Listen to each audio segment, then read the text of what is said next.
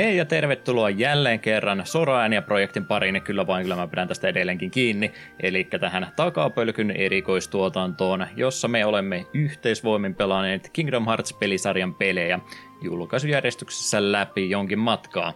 Ja meidän tämänkertainen osamme olisi sarjassansa neljäs, ja se tarkoittaa sitä, että vuorossa olisi Nintendo DSlle vuonna 2009 julkaistu 358 Days Over 2. Ymmärtääkseni tästä lausumista vasta täytyy olla erityisen tarkka, ettei pelisarjan fanit käy heti minun kimppuuni. Ei ole periaatteessa Kingdom Hearts tämä Coded tuli jo tätä aikaisemmin, mutta koska meillä nyt ei sattunut olemaan 15 vuotta vanhoja japanilaisia puhelimia tässä hollilla, niin palataan tuohon aiheeseen sitten pikkasen myöhemmin. Sen sijaan nyt olisi aika kerääntyä kellotorni huipulle syömään porukalla jäätelyä. Ja tähän ajanvietteeseen liittyvät tietysti hän, joka yrittää kanavoida Kingdom Hearts tietoutta korviisi ja kysyy jälkeenpäin, että got it memorized, Juha Lehtinen. Ja jos mun piti omat jäätelöni tuoda mukana ja kysymys kuuluu, että mikä se jäätelövalinta olisi, yksi ainut, niin varmaan sitä Ben Jerry'sin keksitaikina jäätelöä toisin mukana, niin se on iso paheni. Ja paikalla tietysti on myöskin hän, joka kysyy, että oletko muuten kerännyt kaikki arkut tehtävästä numero 38. Saat tikkarin palkinnoksi, Eetu Kapanen. Heipä hei, täällä taas. Ja haluan tässä kohtaa huomata, että Sora-ääni ei toimi, koska Sora ei ole pelattava hahmo. Roksas ääni. Se ei sitten taas yhtä nokkela lisätitteli, niin pidetään Sora-äänestä kiinni mieluumminkin. Joo, sama kysymys sullekin, jos on nyt tilanne päällä, että joutuisi vain yhtä jäätelöä, niin kuin tätä merisuola jäätelöä vetämään päivästä toiseen, niin mikä se etu olisi? Mitä jäätelöä toit kellotornin huipulle mukanasi? Mm, aika pahaa. Mitä ajan olla kyllä sen verran tylsä ja kaivo, kaipaan lapsuuden kesäpäiviin ja vastaan ihan, että ampari. Ampari on perhanan kova. Parempi jopa kuin murkku. No oikeastaan joo, se mielipiteeni on vaihdellut vuosien varrella. Ja oikeastaan on kaikki, mitä niistä nykyään on, ne on kaikki hyviä, mutta kyllä niin kuin Ampari on se the best. Kävitkö K-kaupoissa, ruokakaupoissa tänä kesänä, kuinka monesti yrititkö viedä näitä ampparipaitoja työntekijöiltä päätä pois vai oli, oliko niillä siellä Itä-Suomessa semmoisia päällä? Saatto olla joo, ja ylipäätään tuo tuoteperhe on ruvennut leviämään huolestavia suuntiin, kun on ampparimehua ja amppari jäätelökastiketta ja odottelen sitä, kun tulee joku amppari deodorantti tai vastaavaa. Hmm. Siellä oli jollain kesähessulla jäänyt ampparijäätelöt laittamatta sinne pakkasen puolelle ja seuraavana päivänä mainokset. Ampparin mehu on muuten tullut nyt myyntiin. kyllä, kyllä. No, että meitä kahta ei tarvitsisi kuunnella, niin paikalla ovat tietysti ne todelliset Kingdom Hearts-tietäjät, joiden takia tätä podcastia oikeasti kannattaa kuunnella. Toinen heistä on hän, joka ihmettelee, että onko Tee työtä, joka on arvoitus puolustusvoimien vai organisaatio 13 slogani. Seppi, tervetuloa. Kiitos, kiitos. Ja terve. Mitenkäs hänellä, vieläkö jäätelö talvellakin maistuu, ja jos maistuu, niin mitä tuot mukanasi? Öö, halvinta, mitä kaupasta saa. Maula Jäätelö on hyvää, mutta kallista. Mm. Mitähän se merisuola jäätelö oikeasti maistus? Pitääkö ihan joku tylsä vaniljatuutti vaan tuoda ja pistää puoli kiloa suolaa siihen päälle? Pirkka merisuola. Luulisin, että Japanissa on jo tuota jollain tavalla myynnissä. Eikö ka- kaikestaan peliaiheesta löytyy oheistuotetta, niin miksi ei löytyisi merisuola jäätelöä? Mm. Varmasti. Onhan meille hiljattain saltet karamel tullut, niin ehkä joskus merisuolakin. Totta, totta. Oi jumalauta, saltet karamel on kaikkialla joko se buumi on loppunut. Se oli yhdessä vaiheessa joka ikinen uusi suklaa ja karkki, niin kaikessa oli salted karamellia. Jatkuu edelleen.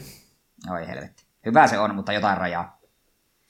Ei muuta kuin tuotekehitykseen tämäkin. Paikalla tietysti henkilö olisi sellainen henkilö, että jos minä yrittäisin joku kerta sanoa, että nyt ei kyllä kiinnostaisi yhtään enää Kingdom Heartsia pelata enempää ja yrittäisin kävellä tästä rakennuksesta ulos, niin paikalla olisi hän, joka sanoisi, että tämä organisaatio ei hyväksy irtisanoutumisia. Tohelot. Joo, ainoa tapa, miltä tästä firmasta pääsee, on sitten tota, jalat edellä. Joo, ei, ei omasta tahdosta ainakaan pääse. Pitäisiköhän sun muutenkin ruveta vähän saiksmaisesti tämmöiseen kurinpidolliseen toimintaan tämän sivuprojektin kannalta, koska kävin katsomassa, niin maaliskuussa ollaan Kingdom Hearts 2 näköjään pelattu, ja mä mukamassa lupasin, että tehdään tämä vähän aikaisemmin, ja herranjestas marraskuu, marraskuu oli se, että sä voisit ruveta kyllä pikkasen tätä aikataulutusta katsomaan kireämmäksi. No älä huoli, sun seuraava tehtävä tulee Castle Oblivionissa, niin ei mitään hätää. No niin. Mä oon armollinen. Joo, se jäi se sille reissulle sitten. Mitäs jäätelöä toheilut tuo mukanansa? No mä oon tota niin, aika perisuomalainen, mä tykkään aika paljon lakritsasta, niin se on tota, yleensä mun go-to. Oli itselläkin pitkään sama vastaus, mutta jossain kohtaa se kiintiö vaan tuli niin täyteen, että naksahti vaan päässä jotain tai kielessä jotakin ja ei vaan oikealla lakujäätelö enää meinaa millään maistu, että olen valitettavasti se yli jotenkin, jotenkin päässyt. En, harmittaa, että olen päässyt, oli mainiota jäätelöä, mutta laku semmoisenaan kyllä edelleenkin kelpaa. Kyllä vain tämmöiseen kaikkeen jäätelön syömiseen saa kyllä tässä pelissä kovastikin tutustua. Ihan näin muutenkin, kun tosiaan, onko sä tohelot ollut ton KH2 jälkeen jaksoissa mukaan? Mä en muista enää. Kyllä, mä olin Chain of Memoriesissa. Ei, mutta hetkinen. Niin, mutta se oli sitä ennen. Onko se ollut meidän normijaksossa mukana vähän aika? Ihan näin yleinen kysymys. Yle, en ole vähän aikaa mitä, ollut, mitä että... kuuluu viimeiseen kahdeksan, seitsemän kuukautta, jos et ole paikalla ollut?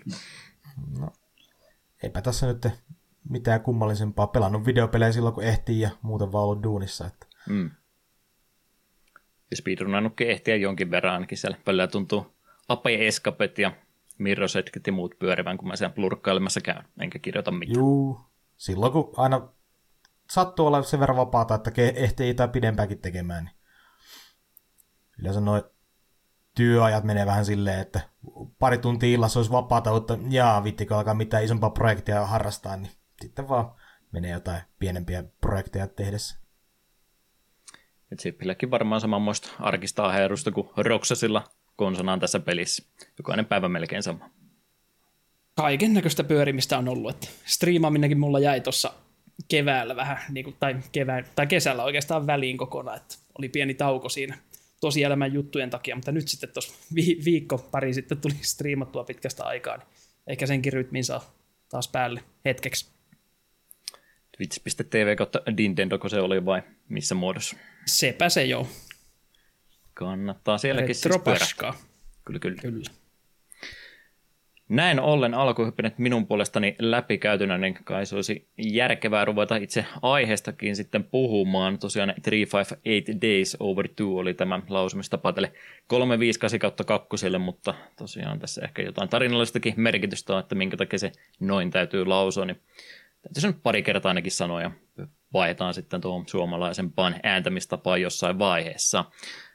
mitenkä pojilla kuka huutaa ensimmäisenä. Itse en tosiaan DS koskaan omistanut ja muutenkin oli jo kertonut, että ei Kingdom Hearts itselle sellainen, mutta kun ykköstä tuli aikanaan pelattu ja kaikki muu jäänyt, jäänyt pelaamatta, niin kaikki on tällä hetkellä minulle ihan uutta, mutta mitenkä muuten pojilla oliko DS tota, tässä vaiheessa jo hommattuna ja tätä pelattua vai onko vasta myöhemmällä ajalla tullut tähän tutustuttu? No, minä voi aloittaa siitä, että me itse ostin DSn silloin vähän ennen kuin Pokemon Platinumi tuli. Ja Pokemon Platinum oli eka peli, jonka sille ennakkotilasin, ja Kingdom Hearts 358 oli myös aika nopeasti ostoslistalla, että, tai siis sille ennakkotilauslistalla, että heti vaan kun mahdollisen ennakkotilauksen, niin heti olen Euroopan julkaisu, tai Suomen julkaisupäivänä niin ruvennut kyseistä peliä hakkaamaan. Siitäkin on jo muutama hassu vuosi. Pokemonin takia. Mitenkäs muilla, oliko DS ikinä, ikinä silloin vai jotenkin muuten sitten vasta myöhemmin peliä pelaan? Oletan, että tämä ei ollut eka kerta, kun pelasitte peli. No kyllä, mulle ainakin eka kerta, kun mä pelasin peli. Ah, okei. Okay. Joo, ei tota, viimeisin tai niin kuin edellinen käsikonsoli, minkä olen saanut vanhemmilta, oli Game Boy Advance SP, ja sen jälkeen ei ole käsikonsoleita ollut muuta kuin tuossa muutama vuosi sitten hankin ton öö, Pinkin 3DS XL. Mutta siinä on meikäläisen käsikonsolihistoria. Mm, joo, ei ollut sillä Vaikka isolla pelisarjolla näitä käsikonsoliversiota oli, niin ei ollut Kingdom Heartsikaan semmoinen, että sen takia olisi tehnyt mieli lähteä hommaamaan tämmöistä. No ei, mutta ehkä jälkikäteen myös mietittynä ehkä parempi, kuin miettii, miten monelle eri, eri konsolille se nyt loppujen lopuksi tuli spoilereita, niin tota, kallis investointi. kyllä, kyllä.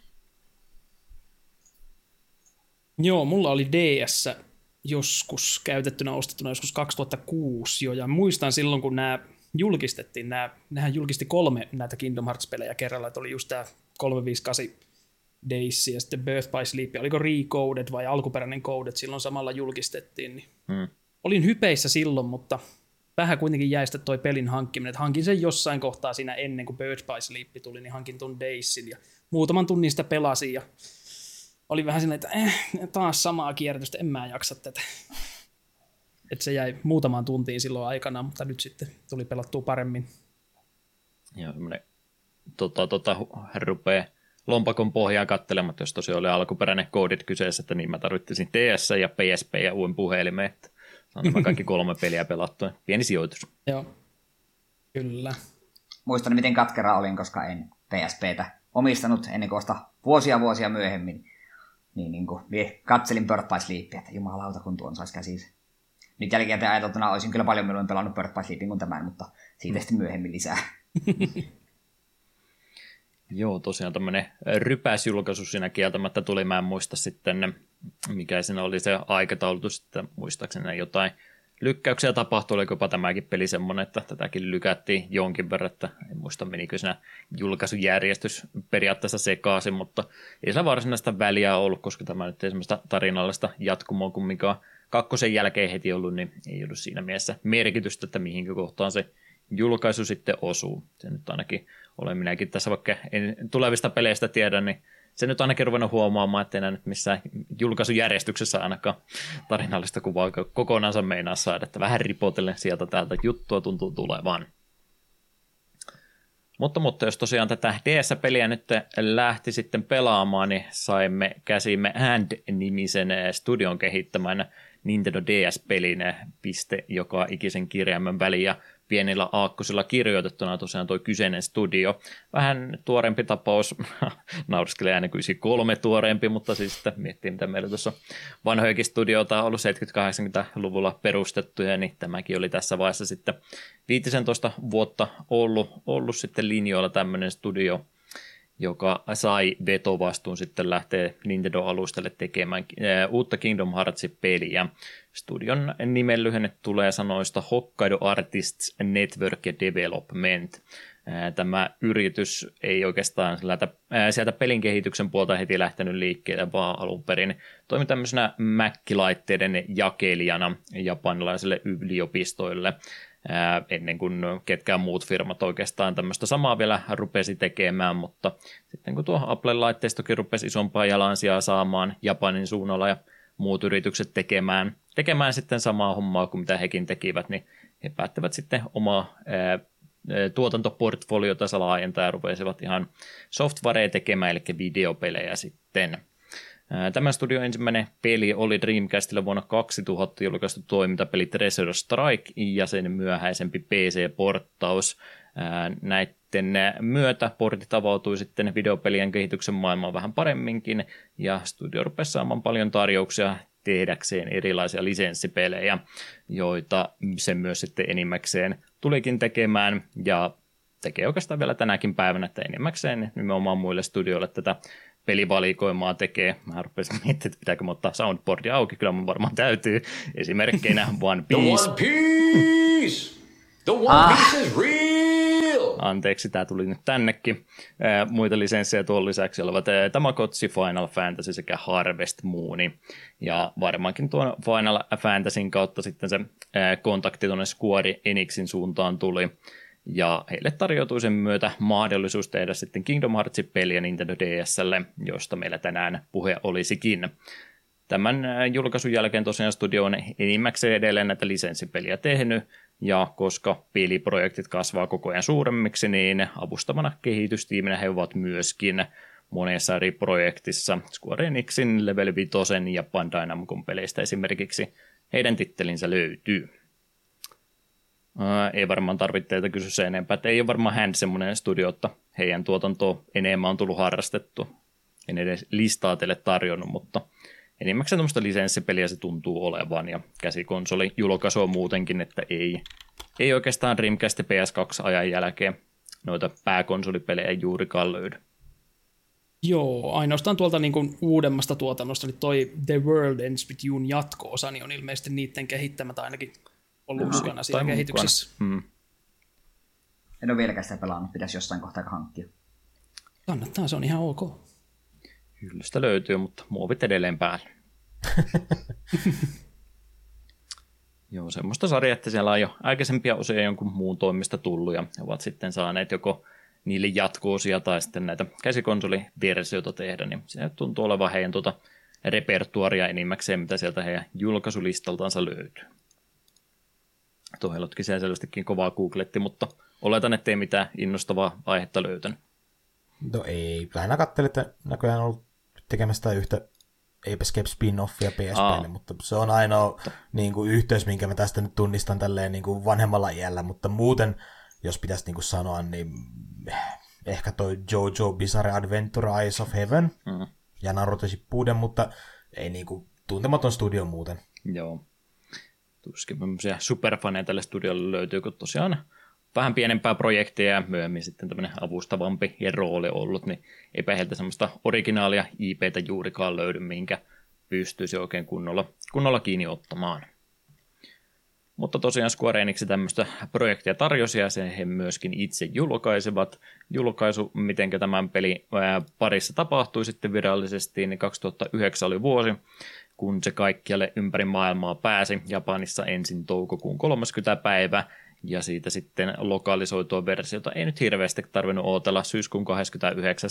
Pohjois-Amerikka, Euroopassa lokakuun 9. ja Australiassakin vielä lokakuun 22. Että saman vuoden puolella alle puolen vuoden sisään tuo saatiin, niin se oli sen tämän kohtuullinen väliaika siinä. Kyllä toki onneksi saada jo tämmöistä maailmanlaajuista samaan päivän julkaisua, niin vielä parempi, mutta tuokin jo ihan jees on. Paljon huonompaankin oltiin tuossa vaiheessa vielä totuttu.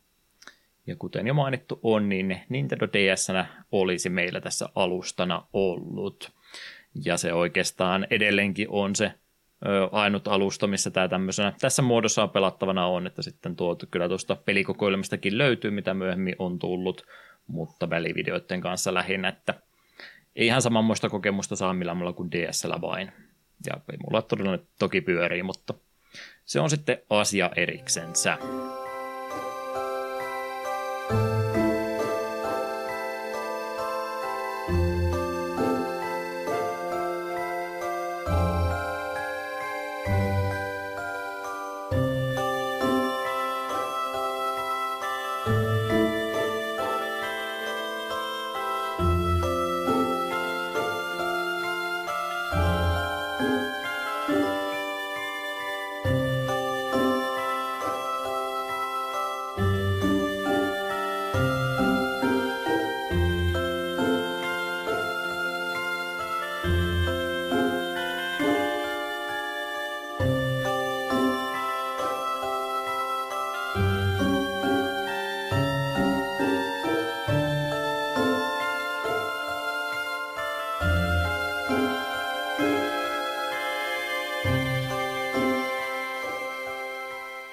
Vain. Tämmöistä kaikkea tietoa, taustatietoa ainakin tästä pelistä annettavana on, mutta tietysti te pelinkin kannattaa oikein kunnolla pureutua ja siihen hommaahan me nyt ryhdytään. Eetu, Kingdom Hearts 2 oli meillä taputeltuna nyt läpi. Oltiin ihmeessä, että mitä siinä välissä oli tapahtunut. Chain of Memories oli tapahtunut siinä välissä ja aika paljon vietiin tarinaa eteenpäin, mutta mitenkäs nyt? Pitääkö väittämäni paikkansa, että ei jatketa tästä suoraan vai mitä, mitä tässä nyt oikein tapahtuu? No tämä peli sijoittuu tälle jännästi vähän kaiken keskelle, että tämä ihan alkuhan on heti niinku ykkösen jälkeen, mutta ennen Chain of Memories ja sitten pelin aika alkupuolella on Chain of Memoriesin tapahtumat ja sitten kun peli loppuu silleen, että okei, tässä jatkuu sitten kakkonen. Mutta joo, lähtökohtana tosiaan on, että päähenkilö meillä on Roxas, hän on yksi näistä Nobodyista ja hänet sitten uutena jäsenä rekrytoidaan tähän Organization 13 ja Roxashan on vähän pihalla sille, että mitä tässä tapahtuu, kuka hän on ja mikä tämä organisaatio on ja noudattaa vain käskyjä varsin robottina, kunnes sitten vähitellen tutustuu ensin kumppaniin Axeliin ja myöhemmin mystiseen 14 jäsenen Xioniin. Ja vähitellen alkaa sitten jo vähän kyseenalaistaa tätä, että mikä sitä organisaatio homma on ja miksi juuri tämä hänen roolinsa sydänten keräämisessä on niin tärkeää. Ja niin, ei. Lähin, lähinnä tämä pelin tarina on minun näkökulmasta Roxasin, Axelin ja Xionin välisestä ystävyyssuhteesta ja mitä kaikkia siinä matkan varrella sitten tapahtuu. Hmm. Ja sille, sen voin jo heti sanoa, että itse arvostan tässä tosi paljon sitä, että kun kakkosta pelaa ekan kerran, niin kuka, kuka tämä Roxas on, niin mulla ei ole mitään tunnet sitten tähän hahmoon, niin kun tämän pelin pelaa, niin sitten kyseisen hahmon on jopa sitten tunneside. Siinä mielessä tämän tarinallisesti minusta tässä pelissä on paljon potentiaalia. Sepä ne just oli, mistä kyllä tuossa KH2-jaksossakin kyllä mainittiin, että oli vähän erikoisempi aloitustapa sille pelille, kun siinä oli, en sano mikään tutorialiosuus varsinaisesti, mutta kumminkin tämä aloituschapteri oli periaatteessa semmoiselle henkilölle, joka ei tosiaan GPAlla Chain of Memoriesia pelannut ollenkaan, niin oli vähän niin kuin ihan eri maisemista kokonaan eri henkilöllä aloitettiin. Ne oli semmoinen vähän erikoisempi aloitustapa ja monet sitä kritiikkiä sitten antoikin, kun eivät tienneet, että minkä takia, minkä takia tämmöisen päätöksen oli menty, niin ei ollut sama päähenkilö meillä sinne Kingdom Hearts 2 alussa sitten ollenkaan pelattavana. Niin, niin, tämä on ollut varmaan se yksi syypää sitten sille, että minkä takia haluttiin pikkasen enemmän tuota aikaa antaa sitten Roxasillekin, joka tosiaan vain osan aikaa siinä Kingdom Hearts 2 pelattavana oli, mutta kuulostaa Eetun puheiden perusteella siltä, että jonkinlaista tarvetta sille oli, että olit ihan reseptiivinen tätä kohtaa, että vähän halusit kontekstia lisää, lisää tuohon välille, että ei haitannut, että ei ollut suoraan jatkoa. Joo, ei missään nimessä, koska Kingdom Hearts 2 siinä alussa kun Roxasilla pelataan ja ei ole mitään tosiaan ja sitten tämä Axel tulee ja siihenkään ei ole mitään tunnesidettä ja jotain niin kuin on, että okei, nämä on kai ystäviä tai jotain, mutta siinä ei niin kuin ole minkäänlaista semmoista tunteellista painoa, mutta sitten tämän pelin jälkeen siinä jopa oikeasti on. Hmm. Niin siinä mielessä minä olin, minä olin varsin tyytyväinen niin kuin siihen, että mihin aika ajankohtaan tämä peli sijoittui. Ja minun mielestä Organization on mielenkiintoinen pahisporukka, oli hienoa päästä vähän niin kuin heidän riveihinsä ainakin hetkellisesti. Kyllä, kyllä. Oliko Zeppelin ja Tohelotilla mitenkä Kingdom Hearts 2 jälkeen jäikö fiilinki, että Roksasi olisi vähän enemmän halunnut nähdä? No ei se nyt... Roksas on vähän äh, temperamenttinen, mutta muuten mä en koe, että on mitenkään niin kuin kovin samaistuttava hahmo. Se on vähän semmoinen mm, tylsä, jos nyt voisi ikävästi sanoa. Mutta tota, ehkä just äh, mielenkiintoisin osuus tässä on se, että miten se muovautuu semmoiksi, minkälainen me tunnetaan se Kingdom Hearts 2. Niin ehdottomasti siinä mielessä oli kyllä mielenkiintoinen nähdä tämä äh, kasvutarina. Joo, eipä mullakaan tuohon mitään lisättävää sille. Ihan mielenkiintoista, että sille niin kuin, se oli al- aluksi semmoinen niin kuin blank slate, ei mitään persona eikä mitään. Sitten vähän rakentuu siihen persona ihminen pohjalle, mutta, mutta, mutta, niin, kyllä, joo. Mm. Sepä tuossa aika isossa roolissa onkin, että tosiaan meidän kaksi tärkeintä hahmoa on, on tuommoiset, että niinku ei ole, ole persoonia ollenkaan, vaan niistä tulee sitten persoonia vasta tuossa peliaikana, ja mitä se sitten Kingdom Heartsin maailmassa oikein tarkoittaakaan, niin se siinä kantavana teemana tämän pelinkin varrella kyllä on.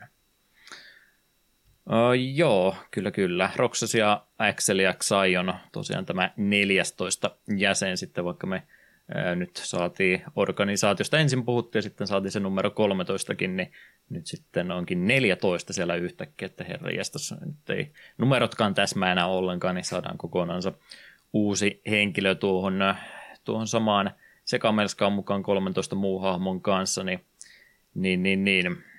Mä en oikein tiedä, miten tämänkään mun kysymyksen muoto meinasi laittaa, mutta tosiaan se varmaan sen kautta parempi, parempi kysyä, että tosiaan kolme hahmoa noista 13 periaatteessa tai 14 tässä tapauksessa, ketkä enemmän sitä ruutuaikaa saa, niin peli nyt mitaltansa kumminkin aika pitkä on. Itsellä se reilu 30 tuntia pelikelloon napsahti tuossa kohtaa ja pelipohja pohja tehty sen kannalta, että saadaan ää, tota, tuolle organisaatiolle pikkasen enemmän ruutuaikaa siinä laitettua, niin jos saa jo heti tässä vaiheessa ruveta sitä kritiikkiä laittamaan, niin 30 tuntia, ja mä oikeastaan organisaatiosta tiedän vieläkään juurikaan yhtään enempää kuin mitä mä tota, Kingdom Hearts 2 jälkeen tiesin, että ääne, äänehdyksistä päätellen en ole yksin tämän mielipiteeni kanssa.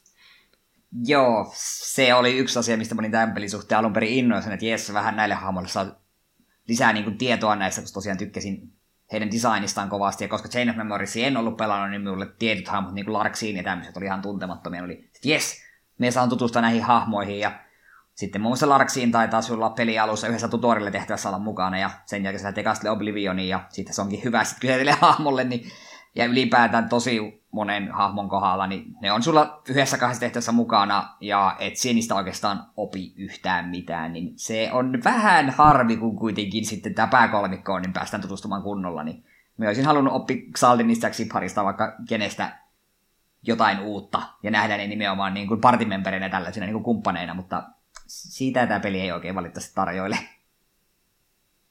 Joo, mäkin se niin on... olettaisin, että tämä olisi ollut enemmän semmoinen, mihin, missä päästään tutustumaan, että minkälaisia nämä hahmot on ollut aikaisemmin, niin kuin niistä tuli näitä organisaation jäseniä, tai että vaikka niitä vähän persoonallisuutta pääsisi etenemään, mutta ei, ne on vaan sun pomoja ja pomot käskee, teet työtä ja mehän tehdään. Se on siinä. Joo, se on kyllä vähän harmi, että etenkin just noin, mitkä meni sitten Castle Oblivioniin, niin ne on alun tutoriaaleissa mukana kerran, niin ei niihin saa oikeastaan mitään kosketuspintaa niihin hahmoihin tai persoonoihin, että sitten vähän enemmän kuitenkin niihin, jotka ei mene sinne. Että joku Saldin tai Sigbar, niin ne nyt on sitten muutamassa tehtävässä mukana, mutta ei niidenkään persoonoihin kauheasti pääse käsiksi siinä. Että vähän ne antaa jotain taustaa siihen, että miksi esimerkiksi Kingdom Hearts 2. Xaldin on siellä Beast Castlessa mm, ihuloimassa, mutta hyvin vähän sitten loppujen lopuksi kuitenkin mikä niin tosi erikoista on, että käytännössä koko kalenterivuosi mennään tässä ympäri, niin ei niin siinäkään ajassa vieläkään sitten saanut, että mä nyt väh- vähän tota rupeaa epäilyttää, että tuunko mä näistä hirveästi enempää saamaan sitten myöhemmässäkään, myöhemmissäkään osissa. Rupeaa toivoa olevan mennyttä tässä vaiheessa, että toivottavasti minut vielä vääräksi osoitetaan, mutta jos eilen osoitetussa pelissäkään ei vielä oikein aikaa ollut, niin ei sitten tuossa varmaan myöhemminkään tilanne parane juurikaan. No, no sen verran, sen mm. verran voin sanoa, että itse asiassa jo Bird Sleepissä niin muutama saa vähän pohjustusta ja se on sitten mielenkiintoista. Mm. Se on vaan harmi, että siinä kohtaa pitää pelata jo näin monta peliä, että ne rupeaa saamaan jotain lihaa ympärille ja sekin on mm. loppujen lopuksi aika vähäistä. Joo, se tota, tota, tota, mä en muista mitenkä tuli kakkos, pelisarjan kakkososan kanssa asiaa muotoiltua suusta ulos, ulospäin sitten, mutta kyllähän se aika iso hahmo kavalkaadi siinä kakkosessa oli, että ymmärrettävää, että siinä nyt ei ihan kaikille, kaikille voi samanmoista ruutuaikaa antaa, ja sen myötä varmaan sitten noin noin. Final Fantasy-hahmotkin menettää, menettää sitä tilaansa, ja Disney-hahmot nyt on niitä Disney-hahmoja, ja minä ne on jo tullut tunnettuiksikin, niin ei niille varsinkaan sitä aikaa löydy, mutta se, että nyt nämä originellitkaan hahmot ei, ei sitten oikein enempää, enempää tästä lihasta luitteessa ympärille saanut, niin harmittavaa kyllä. Se vähän taisi olla sitten tämmöinen käsikirjoituksellinen umpikuja, kun päättyvät, että mihinkä, minkä ää, tota, teema ympärille tämä peli sijoittuu, niin tässä nyt ei vaan aikataulut oikein mätsää tuon Chain of Memoriesin kautta, että onko tämä nyt Chain of Memoriesin syytä sitten kaikki taas tälläkin kertaa. No mä sanoin, että siinä olisi ehkä pitänyt enemmän vaan niin kuin tehdä jotain, niin kuin, että enemmän vaikka paikkoja auki, missä voi niin kuin tutustua näihin hahmoihin, kun nyt siellä on vaan se, se työaula, mistä haetaan työtehtävät, sä voit muuta pikkusen käydä juttelemassa, mutta mitään muuta sä et voi tehdä. Että sä et voi vaikka mennä niiden huoneeseen ja lukea jotain yksityistä päiväkirjaa, että minkälainen hahmo on kyseessä, vaan kaikki tulee niistä muutamasta dialogista ja se on siinä. Mm. Mm, ja sitten mm. vaikka tämä pelin pituus on se 358 päivää, niin siinä on muutama isohko timeskippi, niin nämäkin olisi ehkä voinut hyödyntää vähän fiksummin, joskin samaan aikaan on tosi paljon semmoisia hetkiä, milloin se vaan tee näitä tehtäviä, palataan asian 20 päästä, eli ok, kiitos tästä. Kylläpä tein noista aikaisemmin tutuiksi tulleista hahmoista, niin oikeastaan muuta kuin Axel nyt vähän ehkä enemmän saa, mutta kyllä sekin hänen hänestä mitään uutta infoa saa, niin kyllä sekin aika, aika vähissä on sitten ja kaikesta muusta, niin ei, ei sitten se enempää, että joku Saikskin, joka nyt on varmaan eniten, eniten ruutuaikaa tässä koko, koko pelissä muuten tämä kolmikon ulkopuolella saa, niin ei, ei niin kuin mitään uutta varsinaisesti hänestäkään tuossa vielä, niin harmi kyllä, että menetettyjä mahdollisuuksia ainakin minun mielestä kovasti tämä pelin tarinan kerronnalliselta kannalta löytyy. Mm, se on totta. Ei niin. Joo, vähän hintsusti siinä niin kuin vinkataan, että Saiksilla ja Akselilla on niin kuin menneisyydessä ollut jotain, että ne on ollut kavereita ja tälleen, mutta ei niin kuin hirveästi sitäkään kaverisuhdetta pohjusteta, että mitä ne on tehnyt tai mitä ne suunnittelee. Mm. Harmittavaa kyllä, mutta täytyy nyt tästäkin vähästä nauttia, mitä me sitten saatiin. Mutta tätä mietin lähinnä tuon alustankin kannalta, ja mä en tiedä, olinko mä osannut kysymys rypästä laittaa nimenomaan niin DS-näkövinkkelistä rupeaa tuota asiaa miettimään. Tarinan kerronnallisetkin syyt saattaa ehkä konsoli valinnasta sitten eh, selvitä, mutta tosiaan Nintendo DS nyt sitten ensimmäistä kertaa alustana tämän pelisarjan parissa, ja vaikka nyt DSkään mikään voimamylly vielä ei ole, mutta GPA on verrattuna kumminkin aika iso harppaus sitten eteenpäin, että saadaan nyt polygonitaidetta GPA-pikseleiden sijasta hyödyntää, niin päästään pikkasen lähemmäksi siitä, ää, sitä ää, pelimekaniikkaa, mitä noista ää, ihan peruskonsoleista saatiin, saatiin nautittua, niin, niin oliko tämä pojille semmoinen helpotus Chain of Memoriesin jälkeen, että ei pitänyt, eikä tarvinnut keksiä mitään uutta kimmikkiä, vaan nyt saatiin sitten aika lähelle sitä tuttua Kingdom Hearts-kaavaa käytettyä käsikonsolillakin, niin oliko tämä sitä, mitä te toivoitte? Tämä ei ollut Chain of Memories ja se on aina plussaa. Mulla ei muuta sanottavaa asiasta. No, ollaan taas lähempänä sitä niin kuin, äh, tuota, oikein konsolin pelaamista, mutta ei vieläkään päästä maaliin asti. Joo, kamera Joo. oli yksi mielenkiintoinen asia. Mm.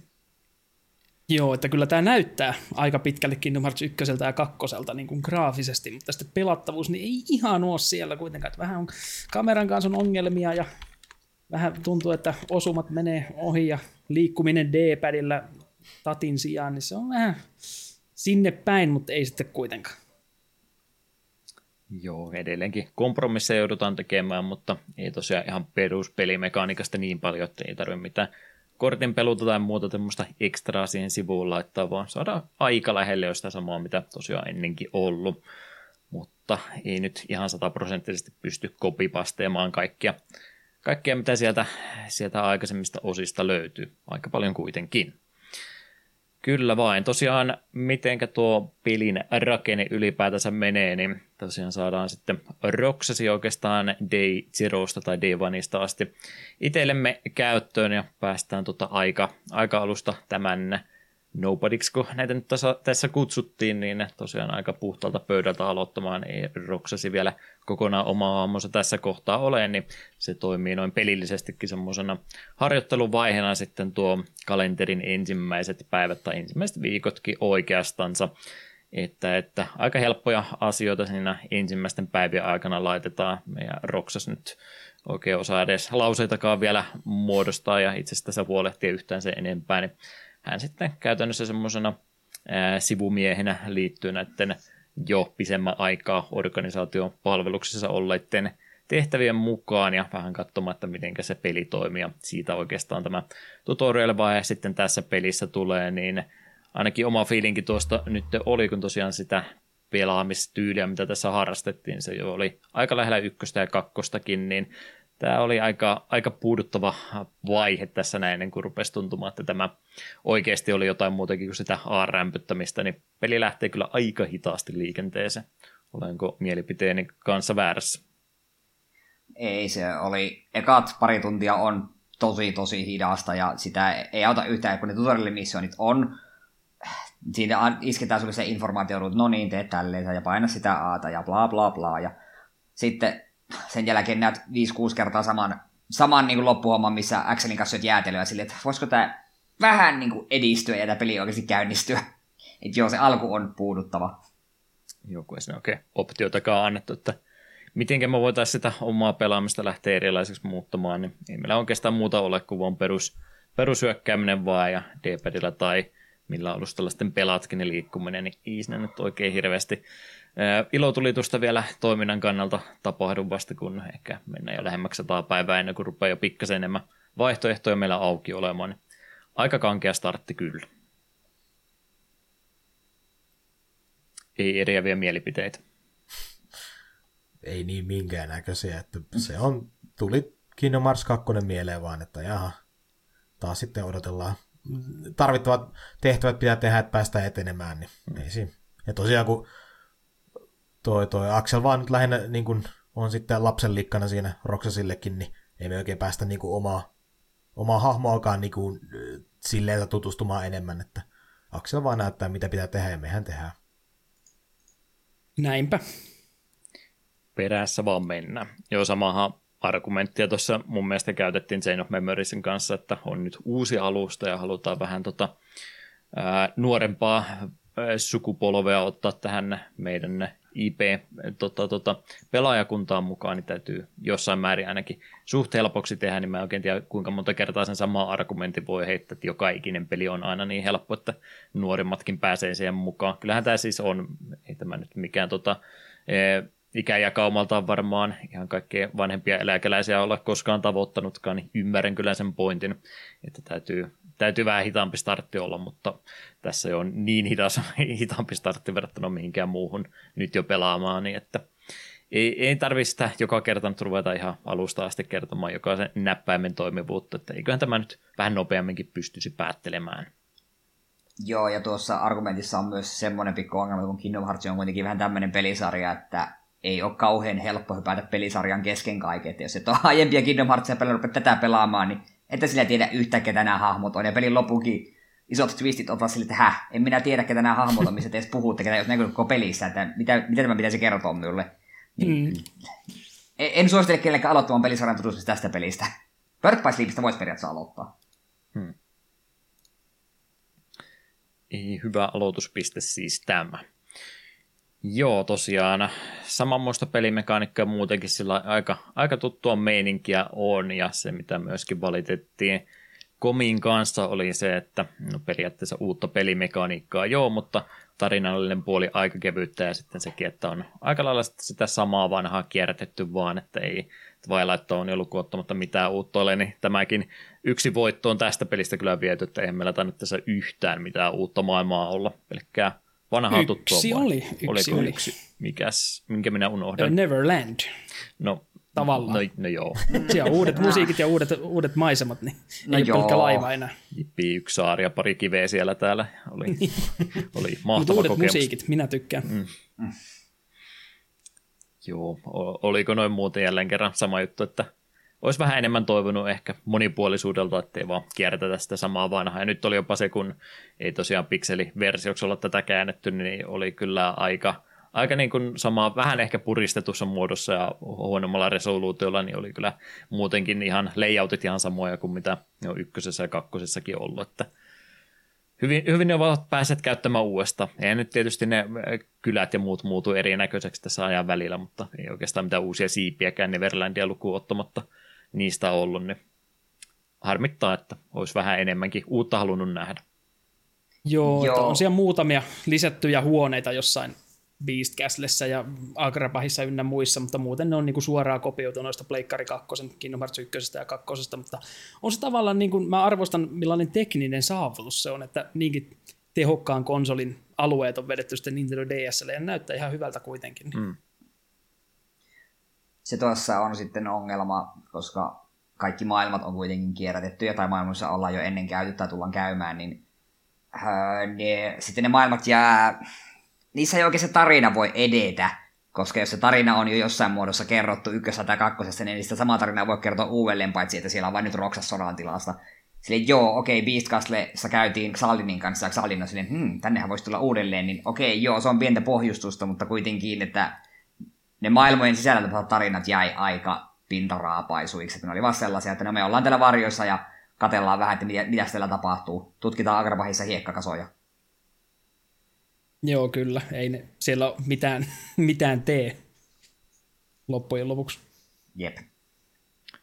Paikalla käyvät, mutta ei tosiaan ää, alkuasetelmasta juurikaan mitään muutosta siinä sitten tulee, että jotain, jotain pientä juttua saattaa olla, mutta ei, ei kyllä mitään varsinaista tarinaa etenemistä tule niissä missään tapahtumaan, eikä se oikein voikaan, koska me tiedetään sitten, että mihinkä, mihinkä pisteeseen tämä tulee, tulee menemään, kun peli on päätöksensä tullut ja kakkonen tästä sitten alkoi, niin sekin vähän rajoittaa, että mitä tässä pystyy edes tekemäänkään.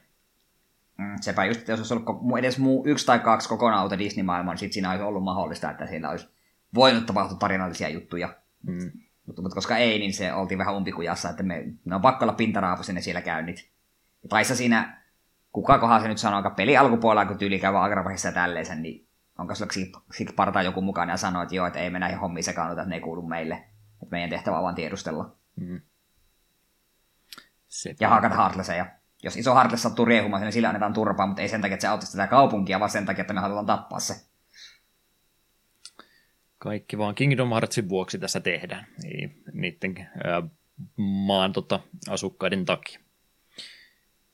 Joo, sepä juurikin, että jos olisi ollut vaikka semmoinenkin, semmoinenkin Disney-maailma, mitä ei olisi missään muussa pelissä sitten myöhemminkään hyödynnetty, niin se olisi voinut olla oma ekosysteeminsä tämän pelin sisällä, niin olisi periaatteessa voinut mitä tahansa tehdä. Mutta siinä olisi varmastikin sitten Disneyltäkin taas vähän enemmän joutunut lupoja kyselemään, että mitä saisi minkäkin parissa tehdä.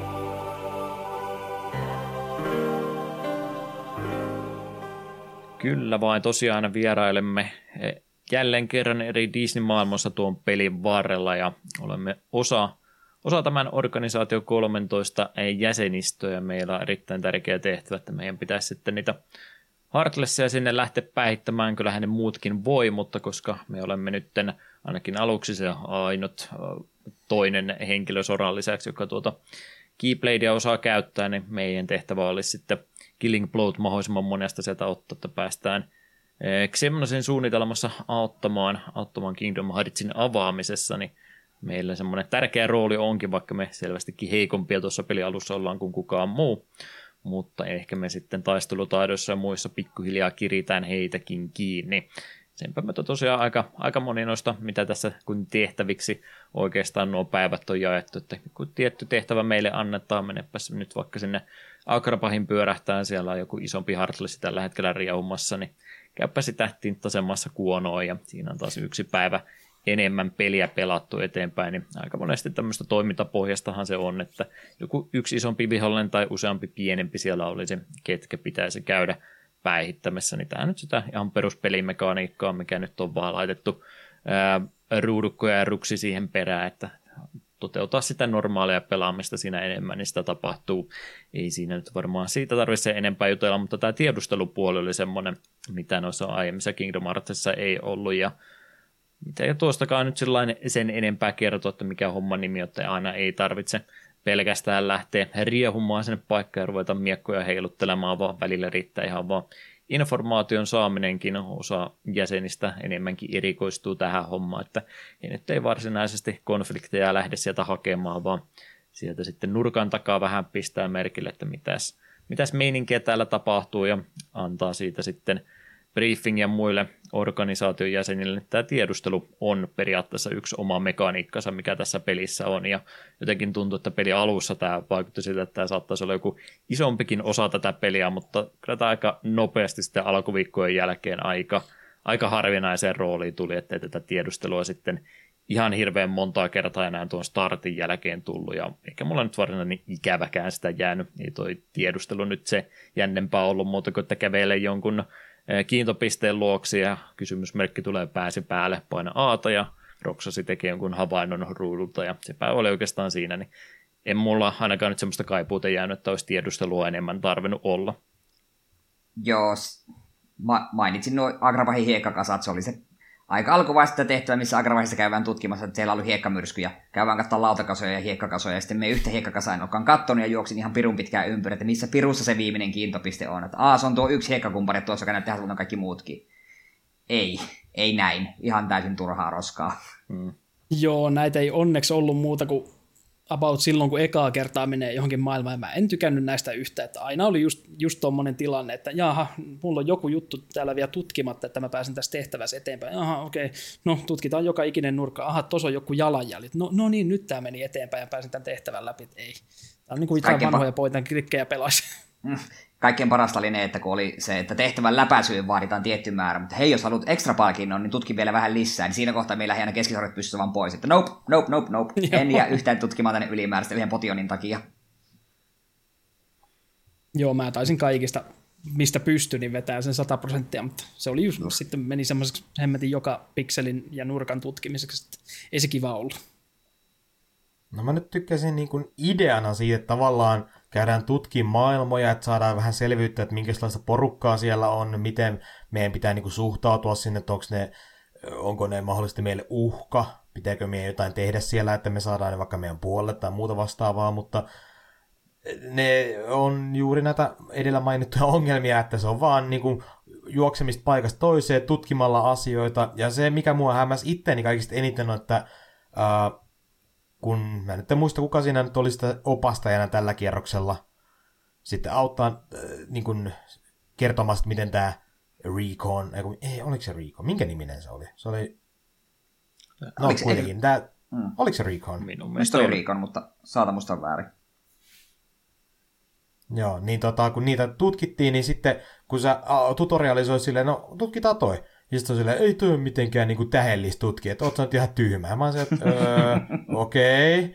No tutkitaan tää toinen. No ei toikään ole. No mitä ihmettä, mutta kuitenkin sit pelissä sun täytyy jokainen paikka tutkia joka siitä huolimatta, niin mä luulin pitkään, että mun pitää vaan ne tietyt asiat käydä tutkii. Niin sitten kun mä pelasin peliä eteenpäin, ei, kyllä ne kaikki pitää käydä tutkii joka tapauksessa, vaikka kuinka peli sanoista vitsi sä oot tyhmä, kun sä katsot, että tuossa on koiran kakka ja tuossa vieressä koira, että ei se nyt ole mitenkään niinku tähdellistä. Tämä olisi selvästikin vaatinut muutaman semmoisen bossitaistelun, mitä ei oltaisi käyty tuollain ihan vaan vä- väkivaltaa harrastamalla, vaan olisi pitänyt sitten Phoenix raittamaisesti mennä oikeuden eteen ja sitten tuoda- näitä tota, löydöksiä sinä esille. Ja Hartlissa olisi siinä ollut sellainen suommolla, että joo, minä, minä se olin syypää siinä. Henki lähti siltä pois. Sitten siitä olisi ollut ehkä vähän enemmän iloa. Joo, se on siinä alkupäässä nyt sillä ymmärretä, että on, on uusi jäsen, joka nyt ei taistelutaidoltaan vielä ihan hirveästi häikäisen, niin annetaan hänelle nyt semmoista vähemmän kriittistä tai vähemmän taitoa tarvitsevaa, tarvitsevaa juttua hänelle tehtäväksi, mutta sen pari ekaa viikon jälkeen olisi sille Demykselle vaan saanut suoraan antaa, että kun et sä nyt näihin tappeluihin kaikina tuu mukaan, niin voidaan sä nämä Riikon tehtävät sitten tästä eteenpäin, jos ei mikään muu kiinnosta. Joo, kyllä. Jep, mutta tiedustelun jonkin verran, jos, jos sinä innostaa naarmuja seinällä ja kaikkea muuta lähteä harrastamaan, niin sitä nyt muutaman kerran tuossa, tuossa sitten vaaditaan. Mutta mut, ei yleensä tosiaan ihan itsekseen tarvi joka tehtävään mennä, mitä pisemmälle peli toki menee, niin sulle niitä soolutehtäviäkin uskalletaan sitten syystä tai toisesta johtua antaa, mutta aika paljon tehtävistä mennään yleensä jonkun apurin kanssa, Axel ja Sion sitten nämä kaksi tärkeää henkilöä, niin aika monesti ovat mukana, mutta kyllä ne jokainen organisaatio jäsen sitten sellaisia lukuun ottamatta. Oliko Sykes ikinä mukana muuta? Tämmöinen trivia-kysymys tähän väliin. Ei kai, eikö se ollut aina vaan tehtävä antajana, kun sehän on käytännössä organisaation niin kuin kakkosmies. Niin, ei, ta- ei tainnut kyllä olla, ei mullakaan mieleen tule, että olisi Saiksi ikinä lähtenyt reissuun, mutta melkein kaikki muut jäsenet tosiaan ovat siellä sitten tietokoneohjauksen avustamana, niin sua pikkasen helpottamassa näiden tehtävien varrella ja vähän sitä dialogiakin sitten antamassa siinä, että ei mene pelkkää pään sisäiseen monologiin tämä keskustelu, niin pikkasen, pikkasen saa vaan siinäkin sitten tota, selville, jos oli aikaisempia Kingdom Heartsia pelannut, että minkälaisia luonteeltaan nämä muut henkilöt on, mutta ihan noin muuten, niin oliko näistä apureista teidän mielestäni kuinka kovasti hyötyä noiden tehtävien varrella vai oliko se 99 prosenttisesti Roxasin varassa nämä hommat? Ainakin oman Aika kokemuksen, pitkälti. mm, tai oman kokemuksen perusteella ei, kyllä ne välillä hyökkäili, mutta aika passiivisesti, eikä ne kummosta damakea tehnyt, että jos oli pomotaistelu, niin ei kannattanut luottaa siihen, että se kaveri sitä, sen olisi alas vetämässä, että kyllä sun pitää itse sinne ry- rytinälle mennä ja katsoa, kun se kannustaa vieressä. Mm. Siinä oli ainakin joitain semmoisia, äh, aika monessa maassa oli semmoinen yksi sitten isompi tappelu, kun niiden tarinan kaari rupesi lopussa asti olleen, niin ennen niitä oli jotain vähän tämmöisiä pienempiä pomotappeluita. Yleensä ne oli joku perusvihollinen vähän isompana ja useammalla helttipalkilla, niin semmoisessa mä huomasin, että ne tuntui jotenkin niiden huomio vetävän puoleensa, niin niissä se oli ihan kiva sitten, kun sun ei tarvinnut väistellä jotain lyöntejä muuta, kun oli kiinnittänyt huomionsa siihen sun tietokoneapurin. Sait sielläkään mennä ha- hakkaamaan aika vapaasti, niin niissä nyt oli enemmän apua, mutta ei tosiaan vahingon tuottamisen kannalta ne kannattanut ihan hirveästi odottaa, että ne sinne hirveästi olisi auttanut. Mielestäni oliko se toi Luxordi vai kuka oli, joka oli aika paljon taikaa käytti, niin hän niin tuntui jotenkin ihan perusvihojakin sieltä välillä yksikseen pudottava aika hyvin, niin hänestä tykkäsin kyllä kovasti, kun oli mukana, mutta mm. muut nyt ei no, niin mulla hirveästi. moni tuntui käyttävän taikoja aika paljon, ja taijat on aika kovia tässä pelissä, niin silloin mm. ne on tosi hyödyllisiä, kun ne taikoja käyttää. Ja välillä ne jopa hiilaa sua. No se ihan joo. tosta vaan. Niin. Mm. Että ei nyt ihan samaa roolia missään tapauksessa kuin mitä Aku ja Hessu sitten noissa pääpeleissä oli siinä tekemässä, mutta nyt pikkasen apua niistäkin tässä oli. Jep, jep. Mitä tosiaan muuta tehtävissä voi tehdä? Ollaan isot viholliset päihitetty, ollaan vähän ympäristöjä tutkittu siinä, että minkälaisesta paikasta kyse on, niin muita vaatimuksia, mitä siellä sitten saattaa olla.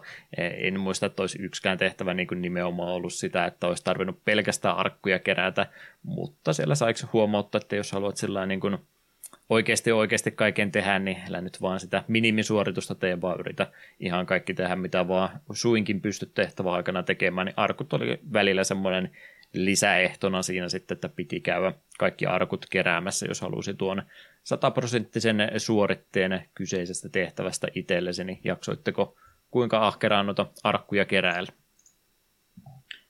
Silloin tällöin. Että se, se vähän riippuu, että miten kyllästymisen tehtävä muuten olin.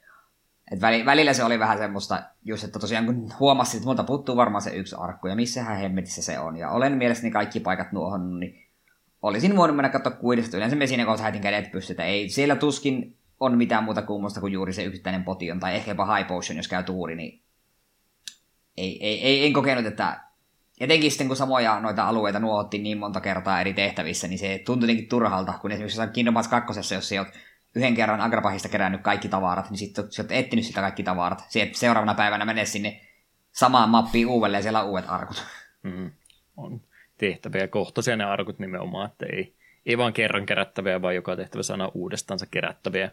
Harvoinpa niistä nyt mitään hirveän iso tuu. Joku slot releaser tämmöinen saattaa silloin tällöin olla sinne piilotettuna, missä aina vähän innostuu, että jes, nyt oli jotain oikeasti hyödyllistä, mutta ne mitä tässä kerättävää on, niin on semmoista käyttöesineitä, jota saadaan kyllä muitakin kanavia pitkin, tai sitten pieniä komponentteja, mitä me ei päästä sinne tehtävän aikana heti hyödyntämään. Niin, niin ei niistä nyt sellainen ikinä penkillä tässä hypähtänyt ylös, että nyt tuli joku uusi keyblade tai mitään muuta. Mutta tietysti joku OCD, kun aina on, niin kaikki täytyy aina yrittää kerätä, kun semmoista tarjota.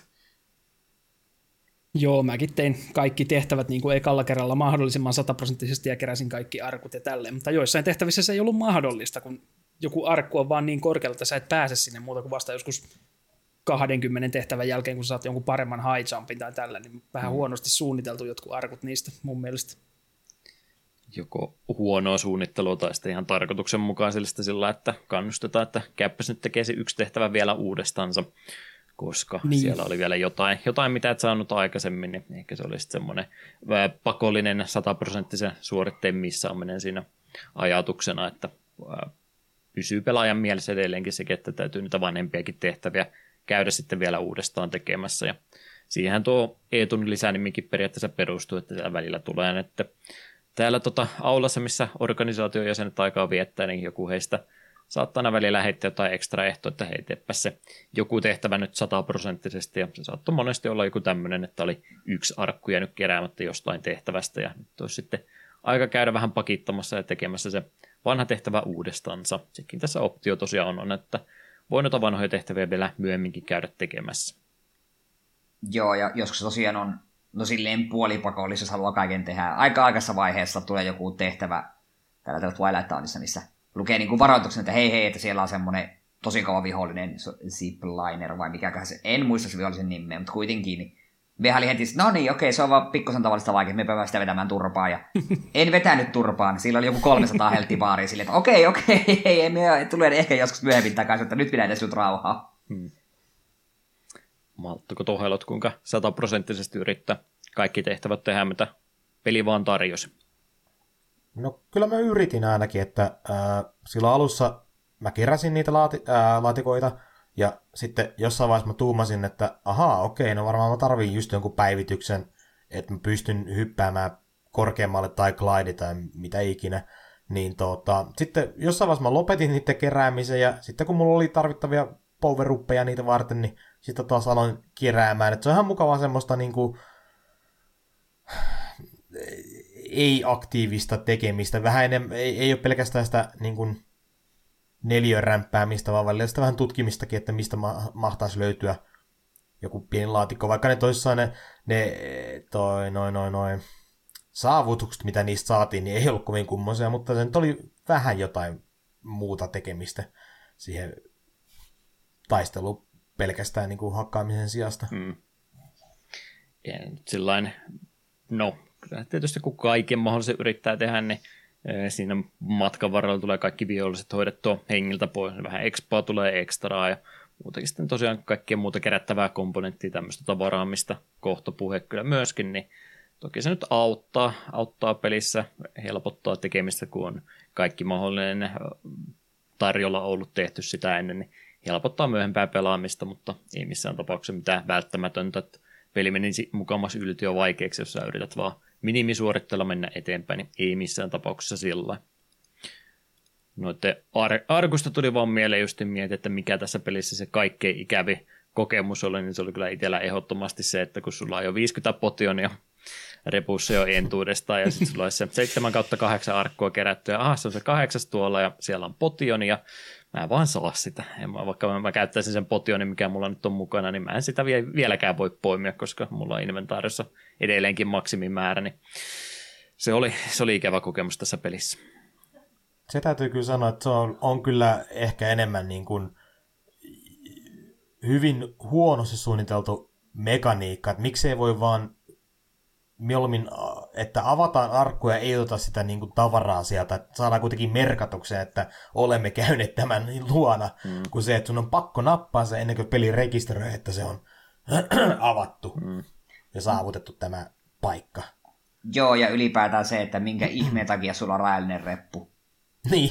Ei missään muissakin Kingdomarsissa ole. Se oli ihan niinku ei, miksi näin? Ja sitten kuitenkin kun ne kentät on sen verran pieniä, että ei siinä nyt mitään hirveätä inventaariomanagerointia joudut tekemään, että sun ei tarvitse suunnitella tarkkaan, mitä sä otat sinne mukaan. Muuten kuin tämän takia just, että peli on, että hää, tässä on reaalinen reppu, niin mietipä tarkkaan, että miten paljon otat vihollisilta jotain shardeja vastaan, kun ne droppaa niitä. Äh, en, y- en ymmärrä, se tuntuu tosi oudolta niin rajoitteelta. Joo, toi oli pelin alussa kyllä ärsytti suunnattomasti toi, että voi olla vain joku neljä esinettä ottaa mukaan sieltä tehtävästä ja sitten joutuu heittämään meneen sen mukaan, jos saa enemmän vihollisilta droppeja tai arkuista jotain, mutta ei sitten pelin lopussa enää niin paljon ärsyttänyt, kun sai niitä paneeleita, mitkä nosti sitä repun koko johonkin 20, niin ei se sitten ollut enää ongelma, mutta kyllä se herättää kysymystä, että miksi tuommoinen systeemi on edes olemassa.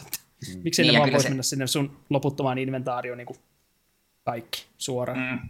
Ja sitten jos, no joo, paneelien avulla voit saada lisää repputilaa, mutta kyllä ärsyttää pistää tuhlata paneeleja, sitten saat lisää repputilaa, kun se on aiemmissa pelissä mm. itsestäänselvyys. Jep. Tuokin jos on aika lailla ratkennut siinä, että olisi, jos se nyt rajallinen määrä jonkun ohjelmoinnin takia täytyy olla, niin olisi se 99 vaikka sitten ollut. Että en ymmärrä, että miksi 50 mahtuu potioneita, mutta 51 on sitten liikaa. Jotenkin komponenttien kanssakin sitten sama juttu, että odottaa jotain yhtä yhtä palasta putoava, niin en voi näitä edellisiäkään käyttää, mutta nyt kun tulee tätä yhtä so- ää, versiota vaan pelkästään, se tuo jo 11 semmoinen, niin ne nyt menee sitten hukkaa vaan siinä käytännössä. Että periaatteessa olisi pitänyt semmoista inventaario-managerointiakin harrastaa, että käydä noita täyteen menneitä tota, tota, asioita peruspotionia ja tämmöisiä myymässäkin välillä, vaikka ei niistä nyt mitään isoa rahaa saanutkaan, mutta jäipä häistilaa sitten kerätä niitä uudestaan, jos ei mitään muuta. Mutta, mutta tosiaan puhuttu on siitä, että tämmöistä tehtäväpohjasta rakennetta tässä nyt sitten on, hypitään aika, aika tota, ahkeraan päivästä toiseen maailmojen välillä, ettei semmoista yhdessä paikassa ollaan tekemässä. Tämä juttu loppu ja sitten se siirrytään seuraavaan maailmaan, vaan nimenomaan sitä, että pienenä palasena saadaan tuota pelimaailmaa pikkuhiljaa enemmän auki ja uusia planeettojakin sen myötä sitten, mutta se nyt on varmaan se tapa, millä se kaikki eniten erottautuu tuo pelikonsoli alusta nyt, että minkä takia näin on tehty, niin se on todennäköisesti nyt tästä DSstä sitten kyse, että toki nyt monet edelleenkin käsikonsoleita kotonansakin sohvalla pelaatessa käyttää, mutta Japanissa varsinkin sitten, jos junassa missä muussa joukkoliikenteessä mennäänkään, niin halutaan semmoisia pienempiä, pienempiä pelisessioita, viisi minuuttisia, ehkäpä korkeintaan 110 minuuttisia, niin ei haluta sitten mitään liian tarinavetoista peliä, missä on hankala löytää sitä tallennuspistettä. Ollaan haluttu tämmöinen pikkases pienemmissä paloissa nautittava peli itsellensä käsikonsolin alustavalinnan takia, että on silvottu tämä peli aika pieniin palasiin ja tohelotti sitä mulle tässä varoitella taisikin, kun rupesin peliä pelaamaan, että pitäisikö se oikein vauhilla pelata kerrallaan, mutta ei, ei tota vaan oikein pysty nauttimaan sillä tavalla, mm-hmm. että sen takia tämä jakson aikataulukin taas näin paljon venähtää, että oli semmoisia viikkoja, että tuli kyllä pelattua joka päivä joo, mutta tämä ei vaan oikein ole semmoinen peli, että tätä pystyisi hirveästi tuntia enempää kerrallaan nauttimaan. Itsellä kyllä siinä kohtaa rupesi jo, rupesi jo mieli tehdä ruveta jotain ihan muuta tekemään kuin tätä peliä pelaamaan. Mitenkä muut, muut teistäni tykkäsi tuosta tyylistä, miten tämä peli oli, oli sitten palasin lohkottu, että itselle tämä oli nyt vähän, vähän turhan tuskaseksi tehty. No, tässä oli just sitä ongelmaa, että no silloin kun tuli niin kuin sellaisia vähän niin kuin tarinatehtäjät, joiden ennen ja jälkeen saattoi olla pientä välivideoja, sitä hyvin harvinaista tarinan johdatusta, niin ei mikä siinä sitten, mutta sitten kun on just, tulee näitä hetkiä, että suoritapa tämän verran tehtäviä, että sitten tarina etenee lisää, se määt just vaikka Agrabahiin, teet siellä jonkun vihollisen tappamistehtävän, poisut Agrabahista, mikä seuraava tehtävä? Mene Agrabahia tapa eri vihollisia, niin vähän sille, uh, ei. Tulee mieleen joku Mario 64, että käyt tähden hakemassa ja hyppäät sitten takaisin hakemaan sitä seuraavaa tähteä, niin paitsi että Mario 64 se toimii ehkä vähän paremmin kuin tässä. Mm. no mä ymmärrän kyllä, että minkä takia tämä peli on tehty tällä tavalla, niin kuin tuota, Juha sanoi, että tämä on käsikonsolipeli ja pelataan niin semmoisissa pienissä erissä, mutta maratonaamiseen tämä ei todellakaan sovellu, ja sitten kun ne toistaa niin paljon itseään paikoissa ja tehtävien osalta, niin Tämä on semmoinen peli, mihin mä suosittelen myöskin, että kannattaa olla jotain muuta siinä sivulla, että aivot ei ihan kokonaan niin kuin lakkaa toimi, tuota, toimintaansa, koska tässä hyvin herkästi mulla ainakin tuli semmoinen niin kuin, alkoi miettiä, että voiko olisi toinen peli, niin mä pistin yleensä podcastia tai video taustalle pyörimään, että jonkinnäköinen niin kuin, mielenkiinto pysyy yllä. Mm. Mm.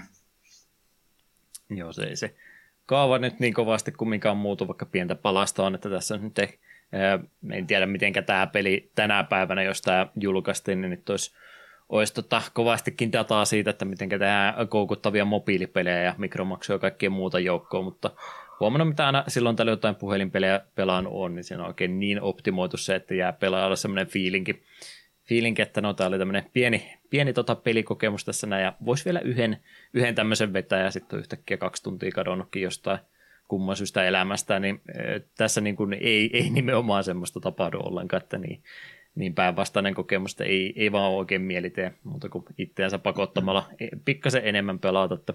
Semmoinen neljän, neljän tehtävän tota, paketti kerralla oli yleensä aika itselle hyvä, että tuli, tuli joku tämmöinen, että saiko siihen hotte, että nyt tulisi tuossa sulla neljä tehtävää tehtäväksi ja sitten ehkä joku viies tuli siihen päälle. Sen jälkeen yksi isompi bossitaistelu ja vaikka vähän tarinaa pikkasen vietiin eteenpäin, niin se oli semmoinen hyvä pelisessiokokemus ainakin itselle ja yhtään enempää en olisi pystynyt, pystynyt kerralla pelaamaan. Mutta toinen olisi tietysti ollut, että olisi 30, 358 päivään tämä jakanut, niin sekin olisi tietysti oma kokemuksensa ollut. Ei olisi varmaan pelialusta muistanut sen jälkeen enää yhtään mitään. Miten se teki sitten sen, kun tulee ne muutamat timeskippi, että aha, no, no seuraavan 20 päivän minä en voi pelata tätä mm, peliä. Sitten vaan luukku kiinni ja kalenterin pistää päivämäärä, milloin saa jatkaa peliä eteenpäin.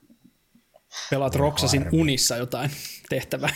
Vaikkapa näin, tai sitten täytyy noita ää, tota, tota, äh, challengeja tai jotain muuta niissä välipäivissä tehdä, josta melkein jo meinasi unohtuakin, niin jo, että joo, kyllähän tämäkin tuli tänne muistiinpanoihin laitettua. tosiaan, jos haluaa pikkasen enemmänkin vielä tuon kaiken muun lisäksi tehdä, mitä tuo päätarina sulle tuossa heittää, niin pääsee niitä tehtäviä tekemässä sitten uudestaan, ja sitten siellä on vielä näitä haasteitakin eriksensä heitetty, mitkä edelleenkin samaa kaavaa käyttää, mutta siellä on sitten jotain erikoisehtoja, ehkäpä joku aikarajoitus sulle laitettu siihen, tai kielletty käyttämästä taikaa ollenkaan, ja tässä on muuta yritä ottaa mahdollisimman vähän osumaan, ja tämmöisiä erikoisehtoja sitten, millä pystyy noita edellisiä tehtäviä tekemään uudestaansa, niin olitteko kuinka innokkaita näiden, näiden suorittajia. Itse tuossa peli alussa kyllä niitä yritin aika säännöllisesti tehdä, mutta jossain kohtaa vaan totesi, että kun tämä peli, peli ei tule tästä varmaan hirveästi erilaisemmaksi muuttumaan, niin sitten mä luovuin kyllä näiden challengeienkin tekemisestä ihan kokonaan. Joo, just sama, että alku oli semmoinen into, että ne tehdään nyt, että vähän niin kuin uutta twistiä, mutta ei se oikein ollut riittävää. Että samojen tehtävien tekeminen uudelleen sillä rajoitukset, että älä käytä taikaa. No siihen, no, en minä viimekään kerralla käyttänyt muuta kuin kureja, niin nyt me käytän potioneita. Teitä nyt ihan hirveästi mun pelikokemusta muuttanut. Hmm. Ja sitten niissä saatat palkinnot ja tämmöiset niin sanottu hyvää mieli tekemisestä, niin jäi niin vähäiseksi, että sitten mitä pidemmälle peli jatkui, niin sitä harve, harvinaisesti kävi, että niitä tein. Joo, en mäkään muuta kuin käynyt hakemaan sen yhden slot release ja tuumaset, että joo, tämä oli aika lailla tässä näin, että ei kiitos. Mä tein aika paljon noita challengeja ja mission modeja just sen takia, kun ne palkinnot oli niin mielenkiintoisia, just noita slot releasereitä ynnä muita jotain spellejä mm. sai sieltä palkinnossa, niin mä tein joku satakunta tai sata niitä emblemeitä keräsin challengeista, eli yhdestä haasteesta saa parhaimmillaan kolme niitä, jos sen vetää parhaimmalla mahdollisemmalla tavalla, niin niitä jonkin verran tehty, ja sitten sitä mission modea myös, niin ihan hyvät palkinnot niistä sai, mutta kivoimpia oli just joku semmoiset putselemaiset haasteet, että niin kuin vedät tämä tehtävä läpi, mutta älä hypi liikaa, että joudut jollain kahdella tai kolmella hypyllä tekemään sen tehtävän, ne oli ihan mielenkiintoisia, mutta sitten semmoiset, niin kuin, että älä lyö ohi vihollisesta kertaakaan tai maksimissaan kaksi kertaa, ne oli vaan ärsyttäviä, en tykännyt yhtään, koska tässä pelissä ei olla vielä ihan hirveästi noihin mekaniikkoihin menty, mutta välillä tuntuu, että mulla noi lyönnit meni ohi, vaikka mä olin ihan vihollisen vieressä, niin ne, semmoiset tehtävät ei oikein toiminut mulle. Siinä tapauksessa, kun kuulostat ää, oikealta asiantuntijalta tässä kohtaa, niin mitä siellä loppupäässä sitten oli palkintona, että kun mä käynyt, käynyt googlettamassa, mitä ne loppupään palkinnot oli, että oliko siellä jotain ihan oikein kunnon vahvaa varustetta tai jotain tämmöistä oikeasti, oikeasti semmoista hyvää palkintoa, minkä mä nyt missasin. Äh, kyllä sieltä jotain noita keybladeja sai. Mäkin kun tykkäsin noita taikoja käyttää enimmäkseen tässä pelissä, niin sai jotain semmoisia, mitkä puustas magicia ja tälleen. Niin. Ja sitten oli jotain tommosia niin haasteita, että hahmo liikkuu nopeammin ja hmm.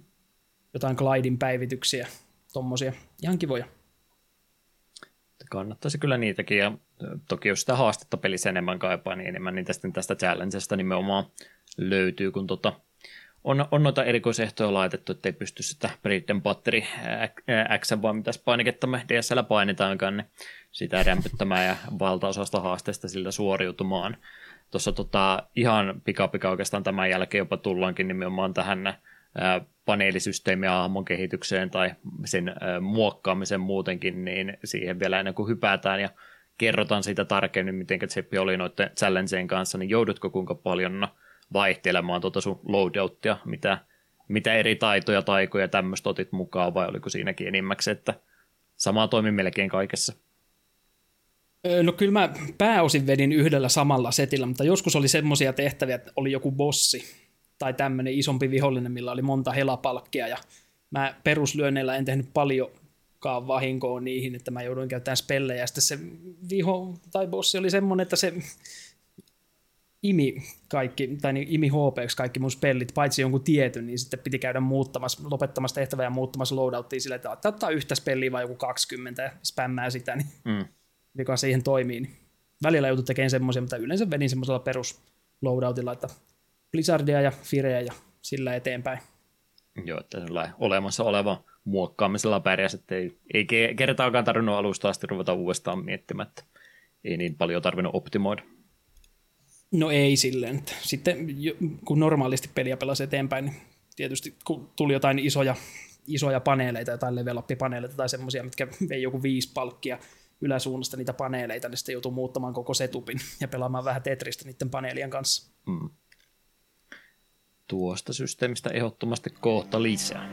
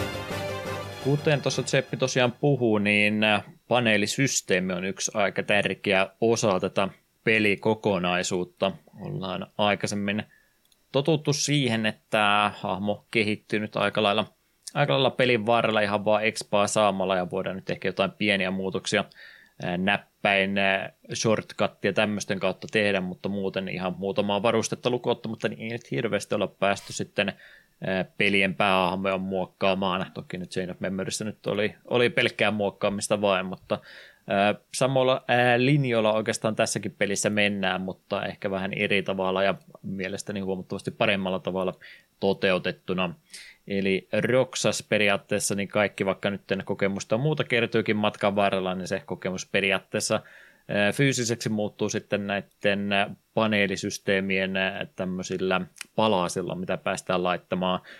Käytännössä vähän niin kuin inventaarioslotteja olisi suorastaan kyseessä, mutta potionet ja tämmöisten sijasta, no nekin sinne kyllä menee, mutta pelkästään niiden sijasta niin sinne menee sitten ihan perustaitojakin, kuten blokkaamiset, dodgerollit ja tämmöiset, niin täytyy kaikki mahdollinen tämmöinen miettiä rajallisilla palikoilla, että mitä me pystytään ottamaan. Joo, olihan siinäkin, oliko ne ihan SP-pisteitä vai mitä ne oli siinä aikaisemmissa pääpeleissä, nyt nimissä siinäkään nyt ei aina kaikkea saatu toki mukaan, mutta sama periaatteessa tässä ilmenee tällä paneelisysteemillä, että meillä on rajallinen määrä ruudukossa tilaa ottaa erilaisia asioita mukaamme, mihinkäkin tehtävää halutaan, ja tuo sitten tuo tila laajenee meillä sitä mukaan, mitä pisemmälle pelissä edetään, ja vähän sivutehtävistäkin saadaan ehkä näitä slot jotka tosiaan niitä laatikoita sieltä sitten vapauttaa käytettäväksi, ja saadaan sitä myötä enemmän taitoja kerralla otettua, mutta tässä tosiaan ihan, ihan kaikki oikeastaan menee sinne, että perus ö, tota, tota, varusteet, ne laitetaan sinne, taijat laitetaan sinne, level upit laitetaan sinne, ei, ei me nyt leveleitä voida vaan semmoisenaan saada, vaan täytyy levelitkin laittaa sinne, sinne paneelisysteemiin mukaan sitten, niin tämän kautta päästään ainakin minun mielestäni sitten huomattavasti enemmän vaikuttaa siihen, että millä, millä tavalla tuota peliä halutaan pelata kuin mitä ykkösessä ja kakkosessa esimerkiksi tapahtuu, niin tämä on kyllä minun mielestä pelin paras puoli tämä koko paneelisysteemi, minä ainakin tykkään. Mukava, että sanot noin, koska olin just sanomassa, että tämä on tämän pelin paras osio. koska minusta tämä on tosi nerokas niin kuin, tämä hahmon kehityssysteemi, koska nimenomaan se pystyt vaikuttamaan kaikkeen. Se voit olla, että silleen, että emme tarvii level uppeja, me haluan enemmän lisää spellejä tai näitä skillejä, että emme level uppeja ota, tai sitten se voit hyvinkin eri tavalla niin kuin ajatella, että en tarvi esineitä tuohon mappiin, otetaanpa nuo tuolta pois ja pistetään tämän verran se ehkä musta oli vähän että esimerkiksi Potionit ja tämmöistä peruskäsitystä käyttäisin, että vei myös slotteja. Se oli vähän outoa, koska me ainakin hyvin nopeasti rupesin tekemään sitä, että pistin vaan muutaman kureen ja kenties yksi, kaksi etheriä, niin tällä tavalla me pystytään korvas kokonaan Potionit. Niitä en olisi ehkä kaivannut sinne slotteihin, mutta muuten nokkelasysteemi, etenkin tosiaan sitten kun saa niitä isompia ja semmoisia, mihin voi linkata toisiaan, niin se, se musta oli hauskaa ja välillä vähän niin kuin purkaa sitä pakkaa ja ruveta uudelleen järjestelemään. Hmm mitenkä muut mal- äh, maltoitatko säännöllisesti ylläpitää sitä tai lähteä ihan hirveästi uudestaan rakentelemaan. Ainakin itse sellainen. Välillä tuli vaan semmoinen fiilinki, että parempi ehkä nyt tässä kohtaa sitten pistää uudestaan koko systeemi alusta asti, alusta asti sitten koota uudestaan, varsinkin just ne Zeppin mainitsemat nämä isommat level up linkkipaneelit, mitkä on semmoisia isompia palasia, mitkä vie semmoisen ennalta määrätyn muodon sieltä, vähän niin kuin Tetris-palaset konsonaa, niin ne oli semmoista, minkä ympärille piti jo aika paljon lähteä, lähteä tekemään. Tämmöisiä linkkipaneeleita oli toki sitten tai joissakin esimerkiksi ja näissä muissa skilleissä, että ei ollut aina semmoisia yksittäisiä palasia, vaan välillä piti sitten vähän isompiakin lohkoja sieltä varata näitä varten, niin jaksoitteko kuinka ahkeraan käydä tätä sitten tuunaamassa? No mä just mietin, että tavallaan mä tykkään ideasta, se on niin kuin äh, Resident Evil 4 salkkusysteemi, mutta vaan niin koko hahmolle. Mutta sitten taas toisaalta se uudestaan järjestely, kun sulla on yksi toimiva asia ollut, sä saat uuden palasen, mikä on niin, just sen verran isompi, että sä varmaan saat sen mahutettua, mutta sun täytyy purkaa puoli laukkua, että sä voit sieltä tekin niinku tetristellä sen muiden mukaan sinne, niin se oli vähän semmoista, mm, no joo, mutta ei siis, oli se ihan kiva niin välillä, just niin kuin Juha sanoi, että pistää vaan kaikki uusiksi ja aloittaa periaatteessa alusta. Mutta se, mistä mä en niin ollut eh, iloinen, on se, että kun taikaa käyttää, niin sulla on ainoastaan niin monta taikakäyttökertaa siinä elementtinä, kun sä oot laittanut sinne sun laukkuusi mukaan. Hmm. Eli jos sulla on kaksi firea, niin sulla on kaksi firea koko sen missionin aikana. Käytä viisaasti. Niin se oli vähän silleen, että kun aikaisemmissa peleissä oli mana, mikä, tai oliko se nyt mana nimeltään, no olettavasti mana, niin sitten kun se on käytetty, niin sä voit yrittää sitä jollain tavalla, joko sun pitää odottaa, että se menee uudestaan täyteen, tai sitten käyttää vaikka etheri. Mutta tässä siinä ei ollut mun mielestä mitään muuta kuin se, että kaksi käyttökertaa ja sitten jollain keinolla vissiin sai niitä taas sitten joku, olisiko ollutkaan se eteri uudestaan. Mutta mun mielestä oli pikkusen liian rajoittava omaan makuun. Joo, kyllä mä oon itse enemmän fani tuommoiselle perinteiselle hahmon kehityssysteemille, niin kuin Kingdom Hearts 1 tai 2 oli, että levelit tulee ja sulla on levelit, mutta tässä joudut tosiaan ihan kaiken taidoista ja leveleistä lähtien taikoihin ja esineisiin laittaa sinne sun slotteihin. Niin se on vähän, vähän en, en silleen, silleen pidä systeemit. On sitä hauska säätää sitten kuitenkin välillä, että kun tulee noita isoja palikoita, niin se on ihan hauskaa pelata Tetristä siinä, siinä slottien kanssa ja laittaa kaikki uudestaan tavallaan, mutta en mä suurin fani kuitenkaan tuolle systeemille ole. En mä nyt suuremmin sitten kuitenkaan sitä säädellyt muuta kuin just noiden taikojen kanssa, kun kauheasti taikoja kuitenkin käytin tämän pelin kanssa, niin kävin sitten, että no niin, mä otan noin Blizzardit pois ja laitan kaikkien Blizzardien tilalle Firet ja tälleen, tälleen tuolla, mutta Joo, ei sitä nyt missään tapauksessa joka tehtävää lähtenyt enempää tekemään, se on sitten aika tarkkaa tuota vaikeusasteen tasapainottamista vaatinut, että se peli kannustaisi sitä tekemään vähän säännöllisemmin, mutta kumminkaan sillä tavalla, ettei se peli liian paikalta tunnu, jos on joku väärä, väärä setuppi olisi sitten tehtävä otettu, että sekään nyt ei hyvältä sitten tuntuisi. Jos sulla on vaikka joku ää, tota, tota, taika weakness-elementti jäänyt kokonaan hyödyntämättä ja nyt sen takia et pysty läpäisemään jotain tehtävää, niin ei sekään toki kivalta olisi tuntunut jos sitä olisi niin kovasti lähtenyt rajoittaa, mutta mä oon Tohelotin kanssa kyllä ihan eri rinnalta. Mä tuon taikasysteemin kanssa, mä en Mä en Kingdom Heartsissa suostu käyttää taikaa, mutta kun kuree vaan korkeintaan, koska perkele kun parantaa täytyy, minä en käyttöä siinä, että tuhlaa kun niitä on rajallisesti, niin se menee kuree. Mutta tässä pelissä mä niin oikeasti tuhlasin kaikki tajat, koska no perkele mulla on, mulla on kolme firakaa käytössä, ja jos mä en käytä niitä, niin ne jää käyttämättä, niin kyllähän ne täytyy käyttää. Ne tulee takaisin, takaisin kumminkin seuraavassa tehtävässä, niin tämä on nyt peli, missä mä oikeasti rupesin Kingdom Heartsissa taikojakin käyttää, että tuommoinen, kun laitetaan ehto, että sä, sä käytät ne tai sitten ne jää käyttämättä kokonaan, niin se sitten kannusti ainakin itseä niitä rohkeammin sitten hyödyntämään. Mm, ja kun myös siinä on just se hyvä puoli, että kun itsekin tosi usein Kingdom pelaan sillä taktiikalla just, että käytän muita spellejä vähän, jos ollenkaan, ja että se MP on varattu nimenomaan kurelle, niin tässä, koska sulla on kure charget ja firaka charget erikseen, niin ei ollut sinällään niin syytä, että voi ei, niin jos minä käytän minun MPtä tähän hyökkäystaikaan, niin sitten mulla ei ole parannustaikaa. Ei, tässä se ei mene silleen, niin se on hyvä systeemi. Minä, minä nimenomaan tykkäsin kanssa tästä. Joo, mä tapasin jo tuollain toteuttaa, eikä se nyt mikään yleinen tapa ole, että tuollain rajallisia käyttökertoja aina sille yhdelle vaan on, mutta kyllä sitä muissakin, muissakin peleissä sitten hyödynnetty, että ei kokonaan vieras konsepti missään tapauksessa kyseessä tuossakaan ole. Mm, ja ylipäätään siis, jos tämä systeemi olisi kaikissa Kingdom Heartsissa, niin alkaisi maistua puuta, mutta minusta tämä on kiva, että tämä erottuu niin kuin 358 niin tähän niin omaksi jutuksi. Että tämmöisenä yksittäisenä pelinä, että se jostain jossain toisessa pelissä tulisi uudelleen, en vastaan pistäisi, mutta ei tämä nyt ehkä koko pelisarja, koko pelisarja juttu niin tarvitse missään nimessä olla. Voi ei, enkö? Joo, kyllähän tämä vissiin Final Fantasy 1, ihan ensimmäisessä Final Fantasyssa taisi olla just tämmöinen systeemi, että sulla on tietty määrä noita spellejä, mitä sä voit käyttää, ja sitten sun pitää käydä lataamassa ne jossain innissä tai tälle. No kun eka Final Fantasy on kuitenkin ottanut niin paljon vaikutteita D&Dstä, niin siinähän kanssa on niin kuin spelli, spe, spelleillä on niin kuin levelien mukaan ne käyttökerrot. Että sulla Joo. on just vaikka level 9 spellejä, tietyllä levelillä sulla on niitä vain yksi tai kaksi charkeja ja niin poispäin. Että se on ihan D&D-systeemi.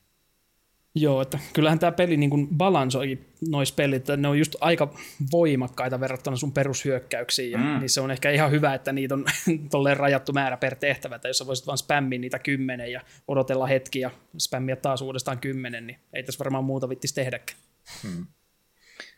Mä se melkein pitäisi multa se kure ottaa sieltä noista peruspeleissä sitä isommissa Kingdom Heartsissa kokonaan pois siitä taikasysteemistä, sitten mä varmaan rohkeammin ihan tota offensiivista taikaakin uskaltaisin käyttää, mutta tämä on tietyllä tapaa yksi ratkaisu myöskin se ratkaista, että jokaiselle se on omat käyttökerrat erikseen, niin sitten ei siinä tule sitä pelkoa, että nyt mulla on manaa parantaa itseä, niin uskaltaa käyttää sitten ihan noita hyökkäystaikojakin sehän siinä yksi semmoinen, ää, tota, tota, en tiedä voiko sitä virheeksi sanoa vai miksi, mutta peliä kun lähdet ensin, ensin pelaamaan, niin sulla aika rajallisesti on asioita, mitä pystyt tekemään. Sitten oikeastaan kontrollien puolestakaan yksi ominaisuus on kokonaan pois. Eikö se ole nimenomaan, kun peli alkaa, niin sulla ei ole niitä shortcutteja ollenkaan, vaan se on niin kuin ominaisuus, mikä sulla aukeaa vasta jossain seiskapäivän jälkeen se optionsi tulee se vaihtoehto, vai onko se, vaan, onko se alusta asti auki, mutta se peli vaan kertoo sulle sitä optiosta sitten vähän myöhemmin? Kyllä, mun mielestä se on ihan alusta asti, mutta kun ei alussa ole mitään spellejä tai tälleen, niin mm. ei sitä hirveästi kerrotakaan. Mm.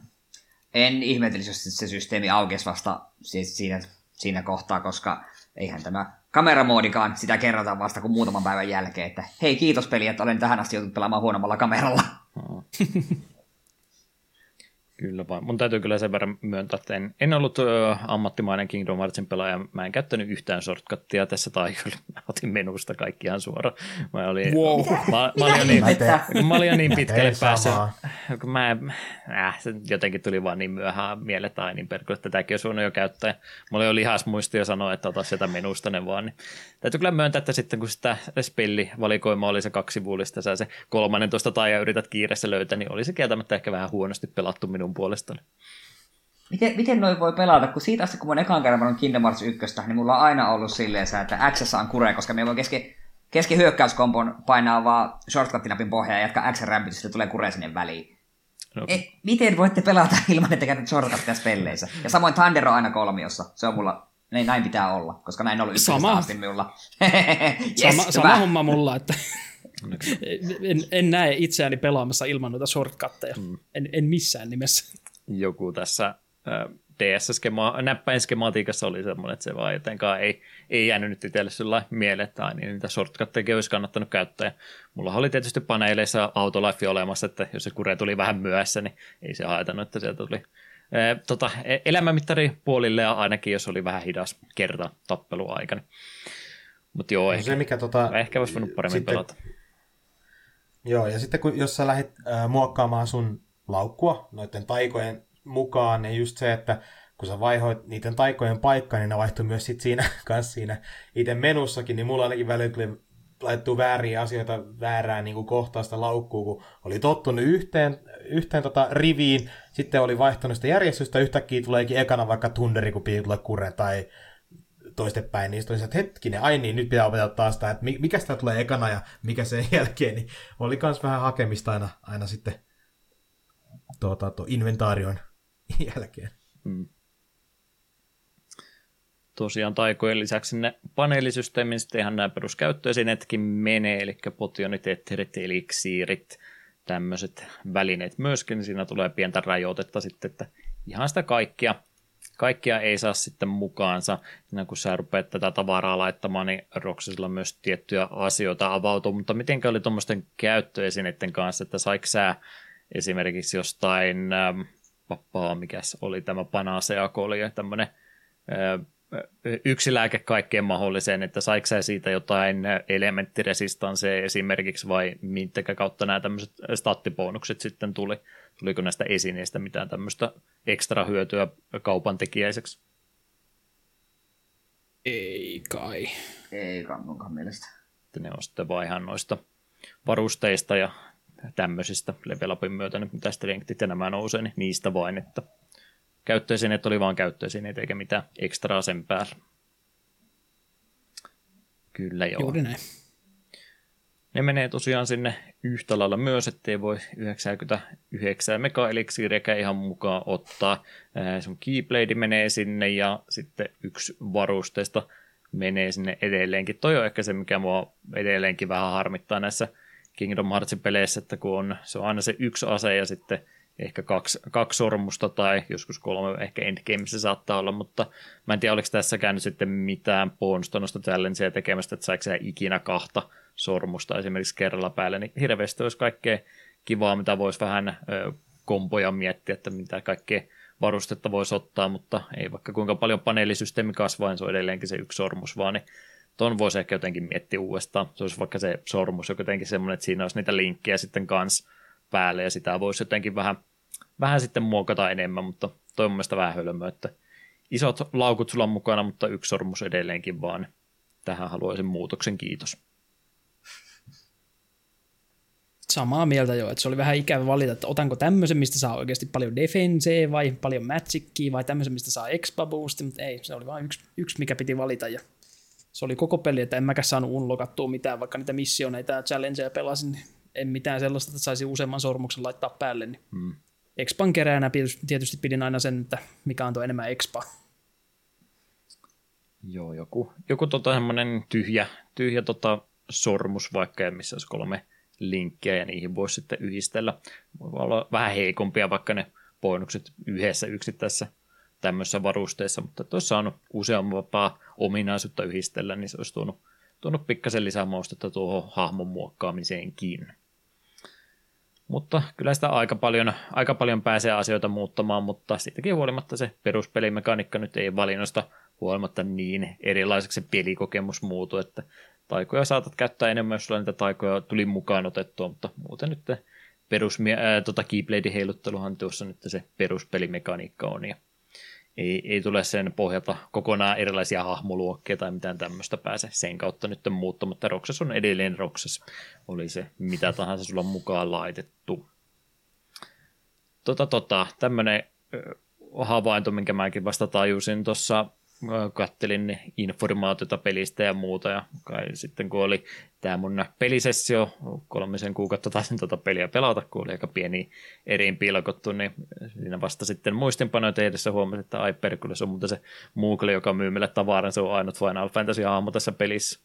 Rip. Hmm. Tämä vä- väärin tehty. Missä meidän Final Fantasy Lopun alkua. Hmm. Se on lopun alkua.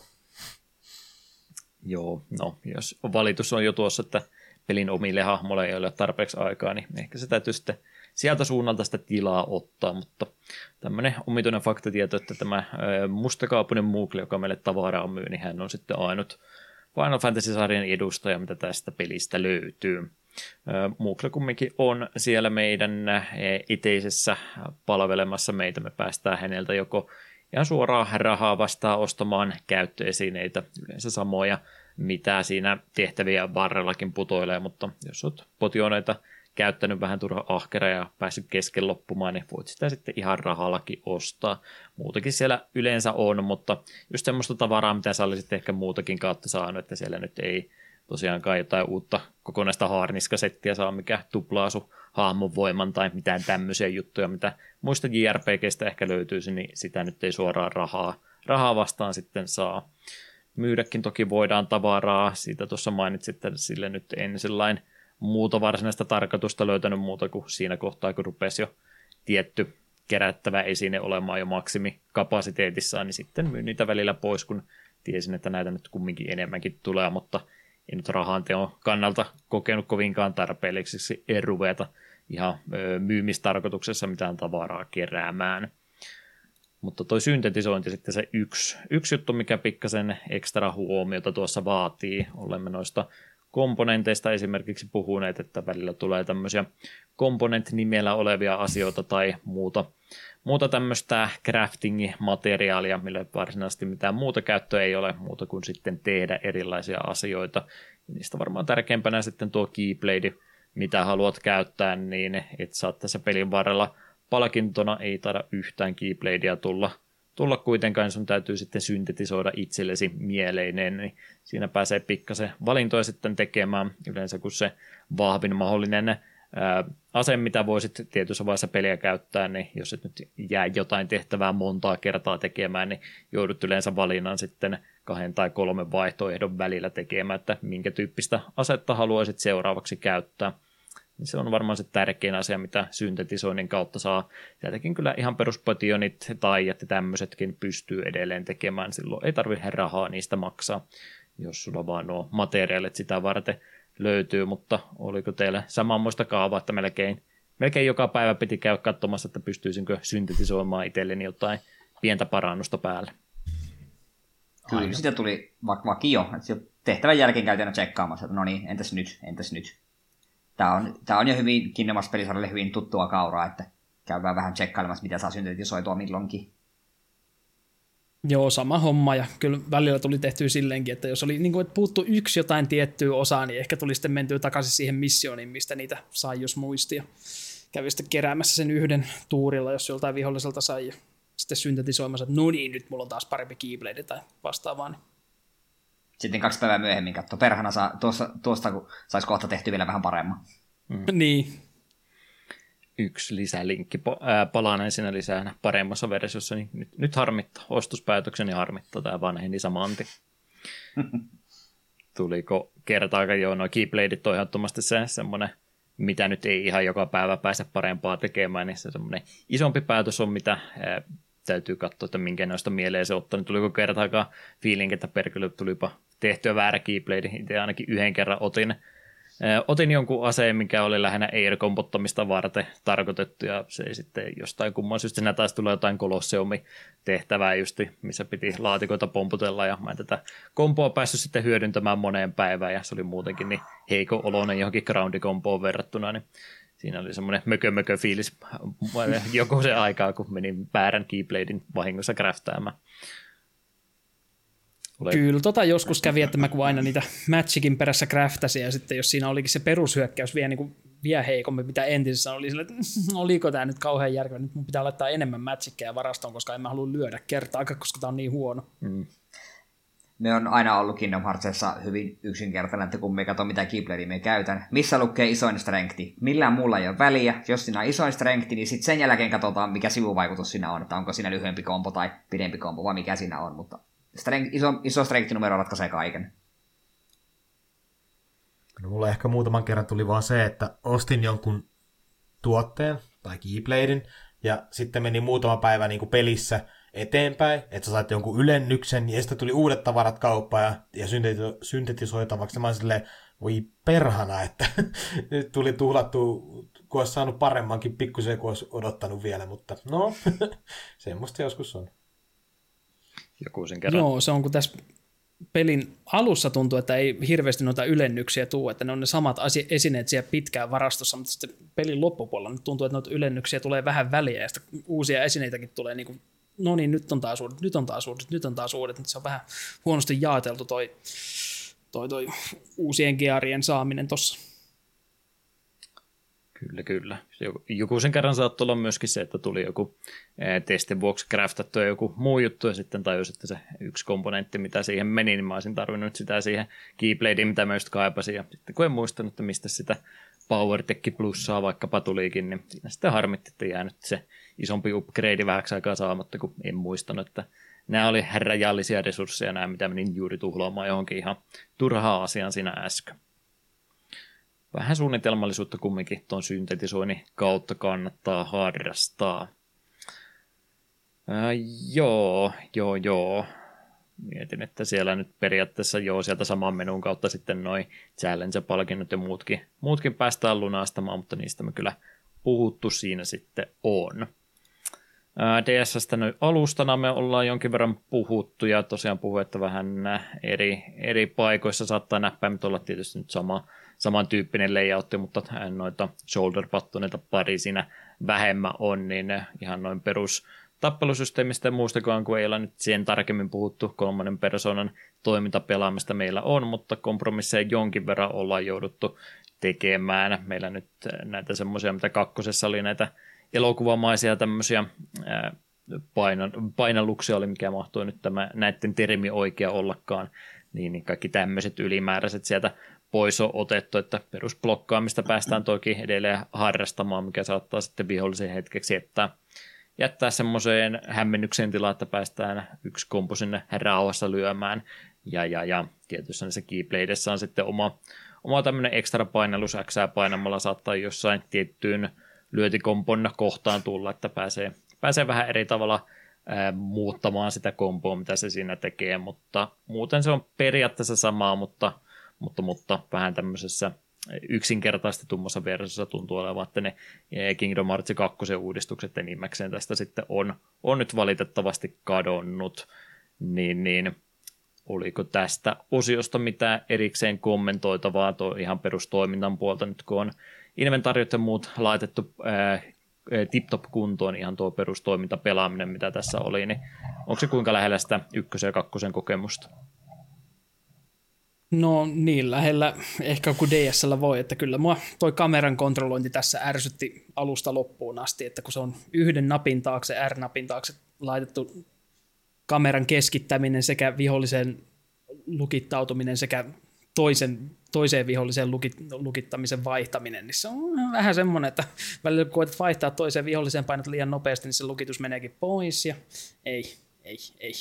Kyllä se olisi kiva, kiva että olisi toinen tatti, millä ohjata kameraa ja yksi nappi, millä hoitaa tätä lukit, lukittamista. Mm. Joo, se, se kyllä itselläkin oli se suurin ongelma, kun tosiaan sulla on kaksi eri kamera-asetusta ja se peli on vakiona sillä huonommassa. Sitten se vasta myöhemmin kertoo, hei by the way, voit vaihtaa tätä kamera-asetusta, että kiitos peli. Joo, no ei siis mitään suuria, että se pitää vaan muistaa, että ollaan tosissaan huono rajoittuneemmalla raudalla, jolla oli siihen aikaan oli vaan d ja siinäpä se. Ainoastaan se, että mihin meni aikaa totuttautua on se, että kun ö, ollaan taas Nintendo-konsolilla, niin A-painike on ympyrässä, jos puhutaan pleikkaripainikkeesta, mm. niin mä hyvin, hyvin, hyvin monta kertaa painoin sitä, että X yritin ja yhtäkkiä mä olinkin takaisin edellisessä menussa, että ai niin, Tämä ei hyväksynytkään tästä. mun, mun, on pakko myöntää, että mä kun pelasin emulaattorille, mä tein semmoisen pienen, että mä vaihdoin A ja B paikkaan, niin se oli Hei, toi peru, perus Kingdom 1 ja 2 kontrollit oli sitten mulla siinä. Niin ei ollut aito kokemus. Muistella. Ei ollut aito kokemus. Vaikka mäkin vedin emulla, niin mä sentään niin yritin niin pelata oikeasti. Seppin kokemus on Lievää katkeruutta.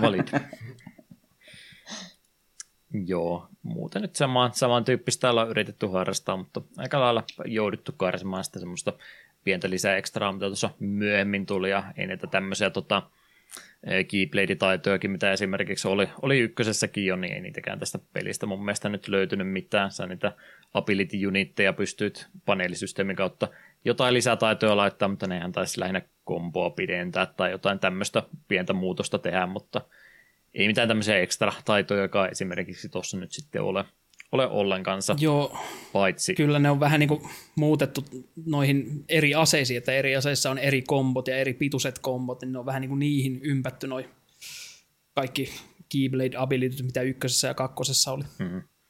Niitä ylimääräisiä optioita nyt taikojen lisäksi, niin ne nyt on enimmäkseen sitten poistettu tästä pelistä. En tiedä, olisiko se teknisesti mahdollista ollut toteuttaa, mutta joku syy tässäkin varmaan ollut, minkä takia niitä ei sitten tähän osaa mukaan haluttu, vaikka pelimekaanisesti aika paljon noita vanhoja pääosia muistuttaakin.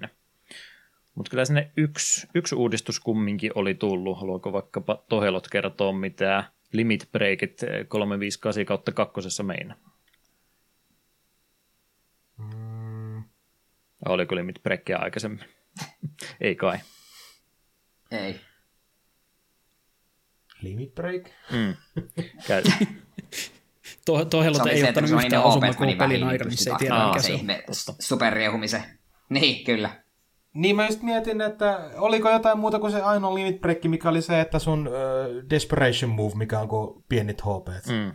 Siitäpä juuri Joo, on just kyse, se. että Kyllä. Se oli limit, limit break nimellä se tuossa kuitenkin oli. Aa, no niin, joo, mä just mietin jo myöhempiä osia, mutta joo, ei siis, äh, eli kun oot kuoleman porteilla, niin painat äh, hyökkäysnäppäintä pohjassa, jolloin Roxas muuttuu beast modeen vähäksi aikaa, ja sitten sä vaan rämpäät mahdollisimman paljon hyökkäysnappulaa ja toivot, että sä et kuole siinä aikana, koska vaikka sulla on tää moodi päällä, niin sä otat silti vahinkoa osumista, eli se ei tee susta kuolematonta, mutta sun äh, damage outputti moninkertaistuu. Ja sitten lentelet ihan kuin sä oot niinku tekemässä jotain äh, Kingdom Hearts 2 hyökkäystä. mm. lähimpänä sitä, mitä tässä oikein pääsee. Luotitko kuinka paljon limit breakkien voimaa, vai oliko se semmoinen pieni bonus vaan tuon peruspelimekaniikan päälle?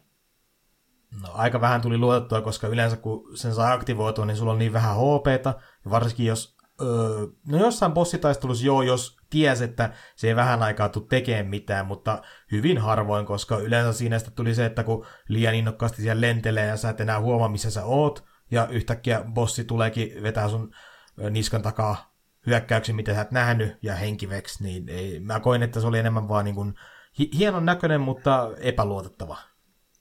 Joo, sama johtopäätöksen tuli itsekin, että muutama pomotappelu oli just silleen, että huomasi, että okei, nyt me vaan sitä limit break, ja pomo on lähes kuollut, niin okei, nyt me uskalla sen aktivoida, mutta muuten ennemmin, kun ruvettiin olemaan limit breakin tienoilla, me ennemmin kyllä paransi itteni kotiin sen riskin, koska se tosiaan oli hankala sitten etenkin pomotappelulla hallita sitä sun hahmon liikkumista, että se, kun rämpität vaan X ja sun Roksas pyörii ihan hulluna siellä ympäriinsä, mutta se bossi kun heittää jonkun AOE tai jonkun tämmöisen, niin sit se vaan kuolet.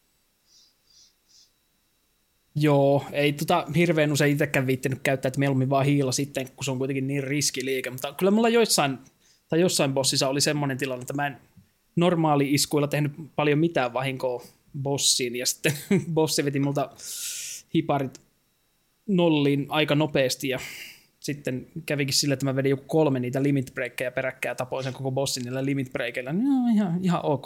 Mm. ihan ok tilanne. Itellä Toki ää, sillä vo- voimakas, mutta riski. laukkusysteemillä voi tehdä sitä, että siellä on komponentteja, millä sä voit nostattaa sitä thresholdia, milloin se limit tulee käyttöön, mikä tekee sen taas sen, että sulla on enemmän HPtä, että sä saat sen käytettyä, mutta en mä silti tiedä, onko se sen arvosta, koska mun mielestä ne oli aika isoja paloja, mitä siihen sitten piti käyttää. Itse Joo, että normaalisti se limit break taitaa tulla, jos sulla on joku neljäsosa HPtä jäljellä, mutta sitten niillä paneeleilla niin sen saa silleen, että jos sulla on tyyliin puolet HPtä jäljellä, niin sä pystyt käyttämään sen limit breakin. Ja siinä tietysti, kun käytät sen limit breakin, niin sä et pysty heti käyttämään sitä uusiksi, vaan sulla tarvii olla taas entistä vähemmän sitä HPtä jäljellä, että sä pystyt käyttämään limit breakin. Mutta jos se bossi vetää sun HP johonkin tyyliin yhteen asti, niin sä pystyt vissiin tekemään niitä useamman peräkkäin, niin kuin mulla kävi joissain tilanteissa. Se on ihan kiva silloin, mutta se on iso riski. Joo, ehkä olin siinä tapauksessa itse vähän omilla rintamilla. Mulla oli aika, aika vahvasti nimenomaan limit breakin ympärillä koko bossien tappamisen yritinkin rakentaa, että nimenomaan mä stäkkäsin defenseä tässä pelissä niin paljon kuin suinkin mahdollista, että ne eh, palaset, mitä multa helttipaarista lähti, niin oli sitten mahdollisimman pieniä. Ja sitten kun olin siellä, olin siellä limit break akselilla jo olemassa, niin sitten en kumminkaan ollut siinä riskissä, että heti olisin kuolemassa, niin itse sitten yritin mahdollisimman paljon limit breakkejä tuossa pelissä käyttää. Ja tosiaan sitten mitä pisemmälle peli etenee, niin se tota, tota, mahdollisuus, millä välillä sitä limit breakkiä päästikin käyttämään, niin kasvoi ihan eri sfääreet, että se tuossa peli alussa oikein. Siinä ei ollut koskaan turvallista hetkeä käyttää, mutta mitä pisemmälle peli etenee, niin pysty isommissa HPissa sitä käyttämään. Ja sitten tosiaan se Autolifein sai sen paneeleihin myöskin mukaan, että siinä sitten ainakin tappelu alussa uskalsi aika aggressiivisesti pelata, että se yksi, yksi lyönti, mikä sut olisi tappanut, niin se parantaakin sut aika hyville HPlle taas takaisin. Niin kyllä mä yritin limit breakit polttaa suht nopeasti. En mä nyt tarkoituksella koskaan vahinko ottanut, mutta jos tuli vähän tuollain hylmösti vaan mentyä sitä hyökkäysnappulaa rämpyttämään, niin tuli sitten limit breakit aktivoitua niin nopeasti kuin suinkin vaan mahdollista, niin kyllä sitä kumminkin iso apu todella monessa bossissa oli. Ja nuo autolifeit ja muut varmisti sen, että se ei ollut edes niin riskikään teko sitten siinä vaiheessa enää. Mutta peli alussa varsinkin, niin kyllä se oli vähän semmoinen, semmoinen kokemus, että on nyt ylempien, ylempien tahtojen varassa tämä, että selviänkö mä tästä limit breakista loppuun asti elossa vai en. Että sen verran kovasti tuo Roksasi rupeaa sinkoilemaan suuntaansa sun muuhun, että välillä se sattuu sopivasti väistelemään kaikki lyönnit ja välillä se sitten naamaansa ottaa joka ikisen osuman siinä samaan aikaan, kun vaan katsot sen kompon tapahtumista ruudulla. Niin alussa ei voinut luottaa, mutta lopussa se oli melkein mun tärkeimpiä työkaluja sitten tuo limit breakin käyttäminen. No sekin olisi helpottanut huomattavasti, jos olisi vaikka niinku puolittanut vahingon, niin silloin olisi tehnyt siitä paljon uskaliaamman käyttää, mutta toisaalta näköjään ainakin sä onnistut tekemään sitä niin kuin, valitsemaan oikeat aset, millä sitten tuli sitten paljon käytettävämpi. Mm. Ei kannata ite... kokonaan ignorata. En ole itse ikinä tykännyt missään niin kuin, roolipelissä tämmöisessä, sulla on joku limit break tai tuommoinen nimenomaan vähien HP takana. Vähän niin kuin, en tykkää Final Fantasy 8 syystä, että jos sulla on vähän HP, niin sille voit käyttää sitä limit breakia. Että sillä joku oma, oma mittarista kuin vastaava, minkä takaa ne erikoisyökäksi pääsee sitten heittämään. Musta se on paljon parempi systeemi kuin tämmöinen, että ole lähellä kuolemaa, että voit olla vahva. En pidä. J- joo, kyllä. Mullekin se Final Fantasy 7 systeemi se on se paras. Mm. Se on kyllä hemmetin hyvä. Mm. Ehkä on sen, sen verran tota tullut noita speedrunneja katsottu, että on jälkeenpäin näiden pelaajien käsistä huomannut, että kuinka väärin sitä Final Fantasy 8 onkin justi aikaisemmin pelannut. Se oli itse asiassa itsellä se motivaattorini tuossa, että kun kasissa ei osannut limit breakkejä käyttää, niin nyt kun oli samantyyppinen mekaniikka olemassa, niin halusin siitä kaiken mahdollisen irti ottaa, niin se vähän tota mun paneelisysteemin täyttämistäkin ohjasi sitten, että halusin, halusin siihen nimenomaan panostaa mahdollisimman paljon menee vähän sivuraidin, niin. mutta yksi syy, minkä takia me just Final Fantasy 8 systeemistä tykkää, on just se, että kun se on niin hemmetin helppo rikkoa. Että vedät vaan vähille HPlle ja sitten vedät Lionheartia ja tällä tällä Irvinillä niitä pulseammoja vai mitään, ja katsotaan kun bossit kuolee, kun ne kerää tehdä yhtään mitään, niin ei se ole hauska tapa pelata. Se on liian helposti rikottava erikoissysteemi. Ja kerää itsellä joku sata auraa ja käyttää niitä. Niin, nimenomaan. Joo. Niin kuin se auraspeli pisti sen, että pystyt tekemään limit vaikka HP oli täynnä. Äh, ihan absurdia. Ei hyvä systeemi. Final Fantasy 8 uuni. Oikein. Joo, saavat ton tota, 7 remake-projektin loppu ja seuraava State of Play on tulossa ja siellä paljastetaan Final Fantasy 8 remake ja kansa hurraa ja sitten siellä kerrotaan, että on tuo Junctionin systeemi, me ollaan poistettu tämä ja hurraus vaan kasvaa ja sitten sanotaan, että tulee tämä paneelisysteemi tuosta 358. Nauttakaa siitä. Se onkin, pel- se onkin pelkkä kasin korttipeli. Mm. Meinasin just sanoa, että Triple Triad on niin kaikki tappelut.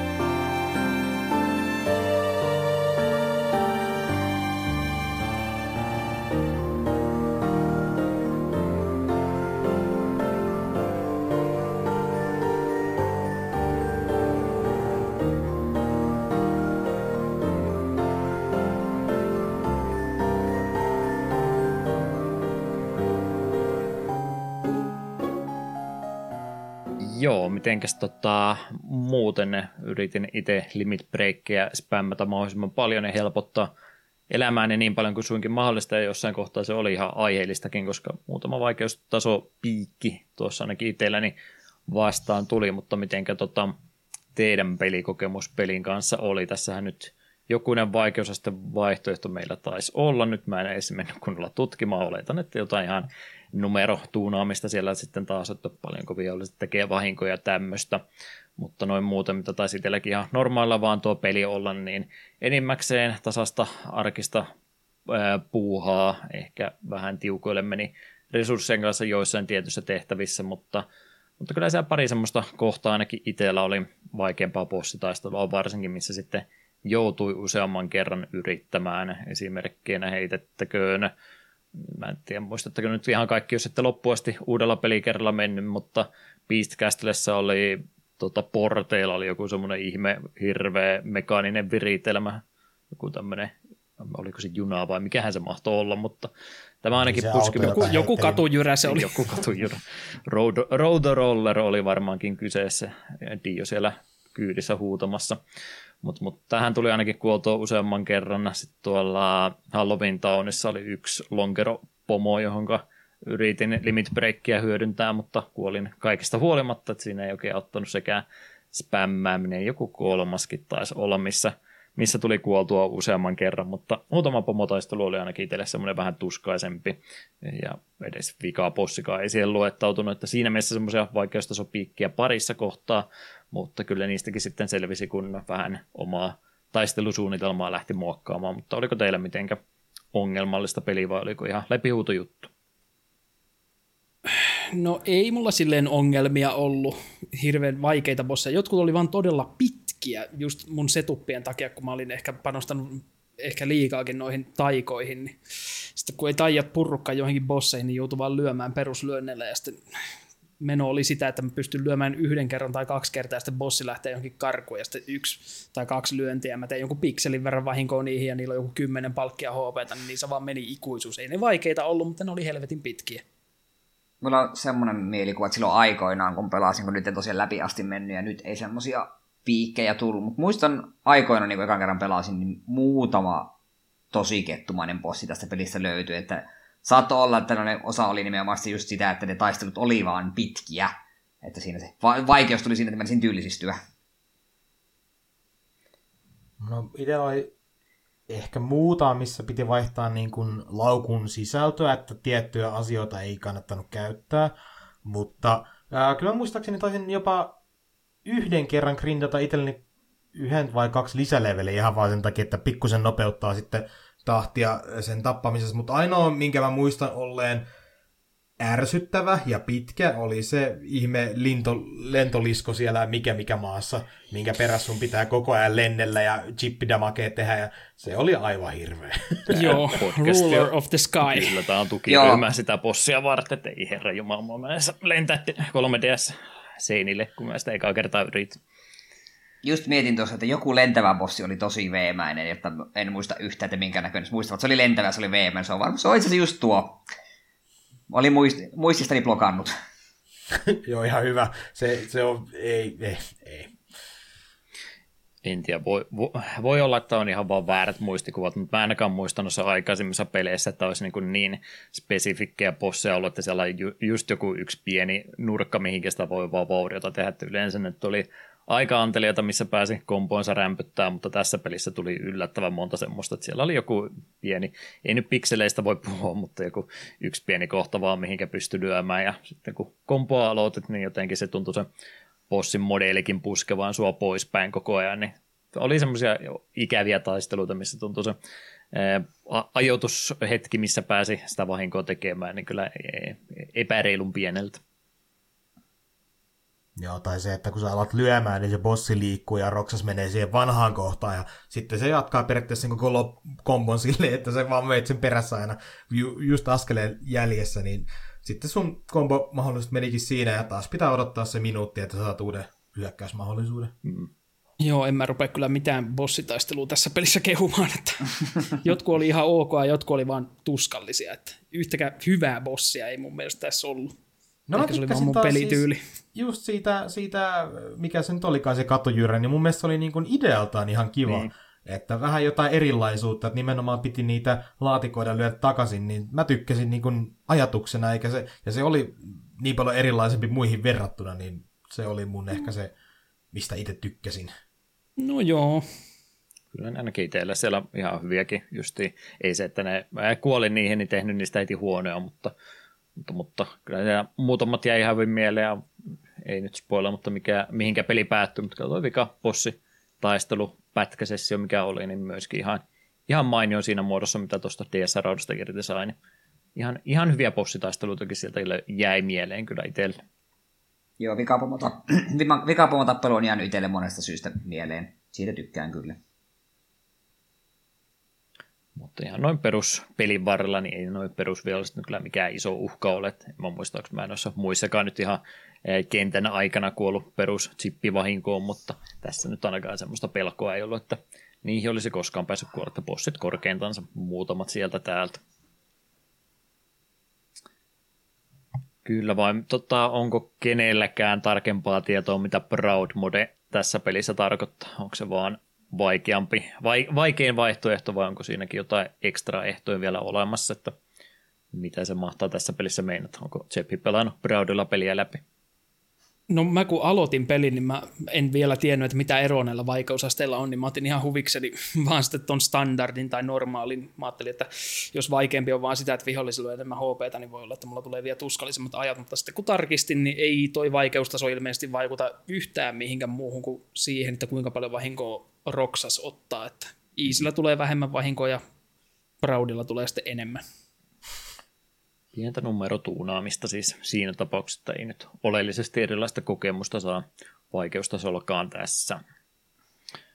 Joo, pieni nippelitieto heitettäkö väliin tosiaan tuossa mitä versiota me ollaan pelattu länsiversioita, niin näissä on tuota vaikeusastetta pikkasen muutenkin helpommaksi tuunattu jokaisella vaikeusasteella, että vihollisella on vähemmän HPtä ja jotkut viholliset myöskin vähemmän vahinkoa tekee, että siellä oli ilmeisesti jotain ongelmamonstereita matkan varrella tuolla Japanin versiossa, mitä ne halusi sitten vähän tasoitella tämmöisiä, tämmöisiä yksittäisiä vihollistyyppejä. Ja tehtävien suorituksesta nyt saa sitä rahaa suoraan toisin kuin Japanin versiossa, että siinä piti pelkästään vihollisten droppaamiin muneihin luottaa, että pelkästä suorituksesta ei vielä rahapalkintoa sitten eriksensä saanut, ja se varmaan selittää, minkä takia mullakin sitä rahaa sitten oli aika paljon enemmän kuin mitä koskaan eihin käyttämäänkään, että ei jäänyt niistä koskaan kyllä kiinni, että olisi rahat loppunut kesken pelissä. No mäkin aloin miettiä, että pitäisi mun niin kuin johonkin säästää, että miksi mulla on näin paljon, mutta ei sitä koskaan tullut sitä mahdollisuutta, niin sitten ne on vaan siellä keräämässä korkoa. Mm. Joo, eipä tuossa rahat lopu kesken, että se rupeaa vartavasti niin grindaamaan jotain tiettyjä esineitä, että jos sä haluat joka ikisen esineen, mitä vaan voi saada syntetisoitua, niin ehkä sitten, sitten voi rahat loppua kesken korkeinta se joo, ihan se suora rahamäärä, mitä on, niin kalleimmat esineet, nuo jotkut tietyt ö, adamantaitit tai tämmöiset, nekin on kertaostoksia melkein, melkein pitkään aikaa vaan niin niinkään sitä rahaa saa sitten palaamaan, niin tuskinpa, tuskinpa tarvitse ruveta mihinkään rahoja säästelemään ihan peruspelaajan tämän pelin kanssa. Hmm. Kyllä, kyllä. Nopea kysymys. Olemme DSstä jo kovasti nyt puhuneet, mutta mitenkä muuten, muuten tota, olemme joutuneet vähän resoluutiosta ja muusta karsemaan, mutta periaatteessa mitä graafinen tarjonta tällä pelillä on, niin ihan kiitettävä suoritus kumminkin. En mä nyt mitään terävä piirtoa odottanutkaan, niin tämä kyllä minun puolestani ihan kehut saa, että hyvää, hyvää ulkoa ollaan DSLläkin saatu aikaiseksi. No joo, on, on se DS-peliksi kyllä, mutta kyllä minun muista sitä peli näytti vähän vähemmältä. Ei, mä tykkään kanssa, niin kuin, että se näyttää hyvältä peliltä ja sitten kahdella näytöllä kun pelataan, niin alanäytöllä on kartta, jota pystyy käyttämään hyväkseen ja muutamassa kohtaa tulee sitten tarinallisesti kivoja elementtejä, mutta ei, mä oon ihan, ihan niin kuin siistin näköinen DS-peli, ei, ei moitittavaa. Hmm. Joo, niin kuin aikaisemmin sanoin, niin kyllä tämä mun mielestä on pieni tekninen saavutus, että on saatu näinkin lähelle sitä Pleikkari 2 grafiikkaa noin ympäristöt replikoituu tähän DS-pelin, että kyllä ehkä niin kuin Chain of Memories 2D-grafiikoilla on paremmin ehkä ikääntynyt kuin tämä, mutta ei tämä nyt mun mielestä silti niin kuin huonon näköinen peli ole. Pieni resoluutio tietysti, mutta ja huonommat tekstuurit, mitä Pleikkari 2 pelissä, mutta ihan aikaiseksi ihan näyttävä DS-peli mun mielestä. Ja yllättävän tasaisella framerateilläkin tuntuu pyörivä, että se on, on tota konsolirajoitteensa huomannut, että yleensä – ruudulla ei korkeintaan viittä kuutta modelia enempää kerralla olekaan, että ne muutamat harvinaiset kerrat, kun niitä enemmän on, niin sitten se huomaa samalta, että nyt rupeaa vähän tota savua nousemaan täältä konsoli kuorien välistä jostakin, että nyt ei oikein meinaa enää jaksaa, mutta muuten tuntuu ihan yllättävän hyvin pyörivänkin, että ei ollut ikävä kokemus vaikka tuolla. No en, en alkuperäisessä raudalla pelannut, kun 3 ds kautta pelasin, mutta kuitenkin, että ei, ei niin sen puolesta mitään ongelmaa, mutta tiedätkö mikä yksi, yksi tota, ö, kritiikki täytyy ehdottomasti antaa, mikä tämä peli unohti tehdä? No. no. Stylusta ei muistettu nyt käyttää. Kyllä se olisi DS-peli, niin pitää nyt jotain päästä piirtämään. Iso miinus.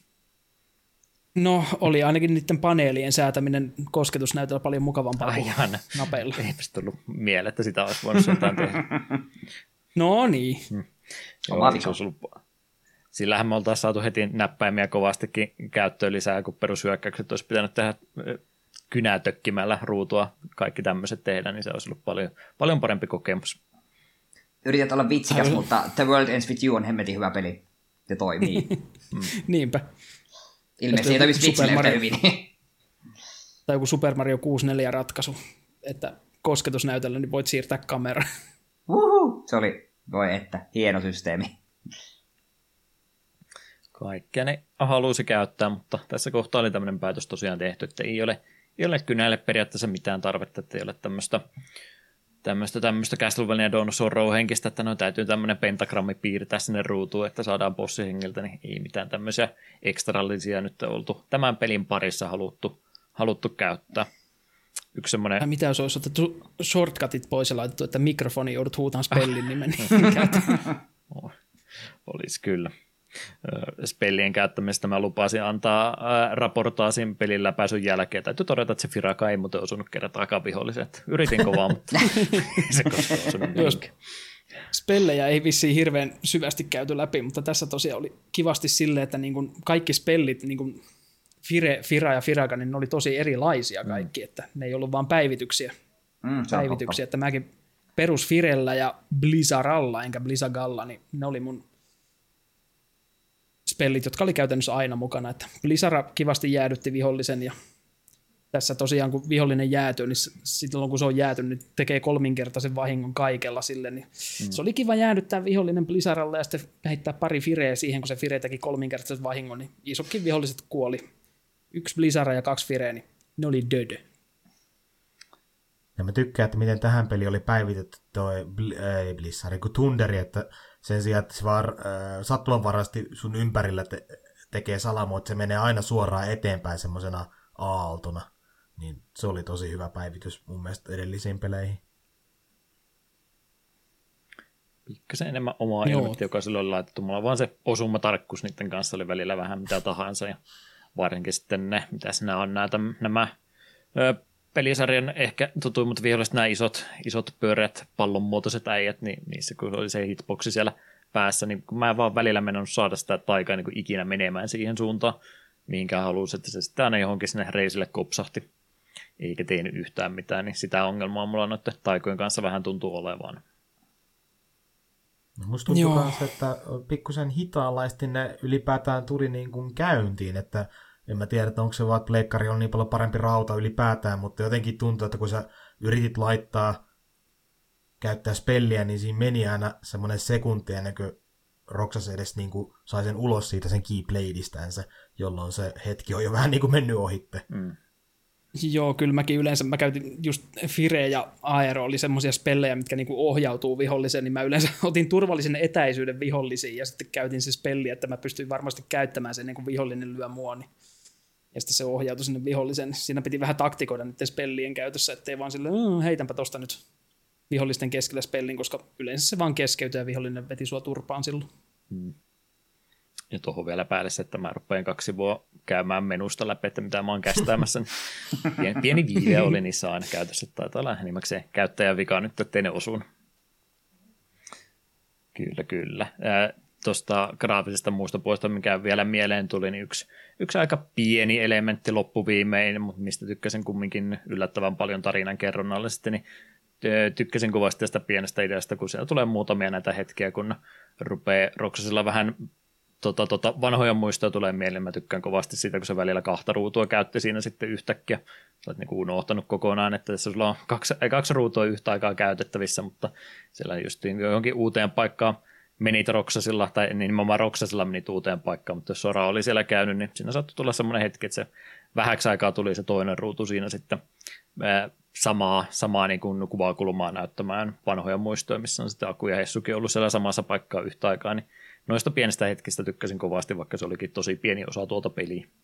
Se oli semmoinen pieni kiva Joo, se oli- extra.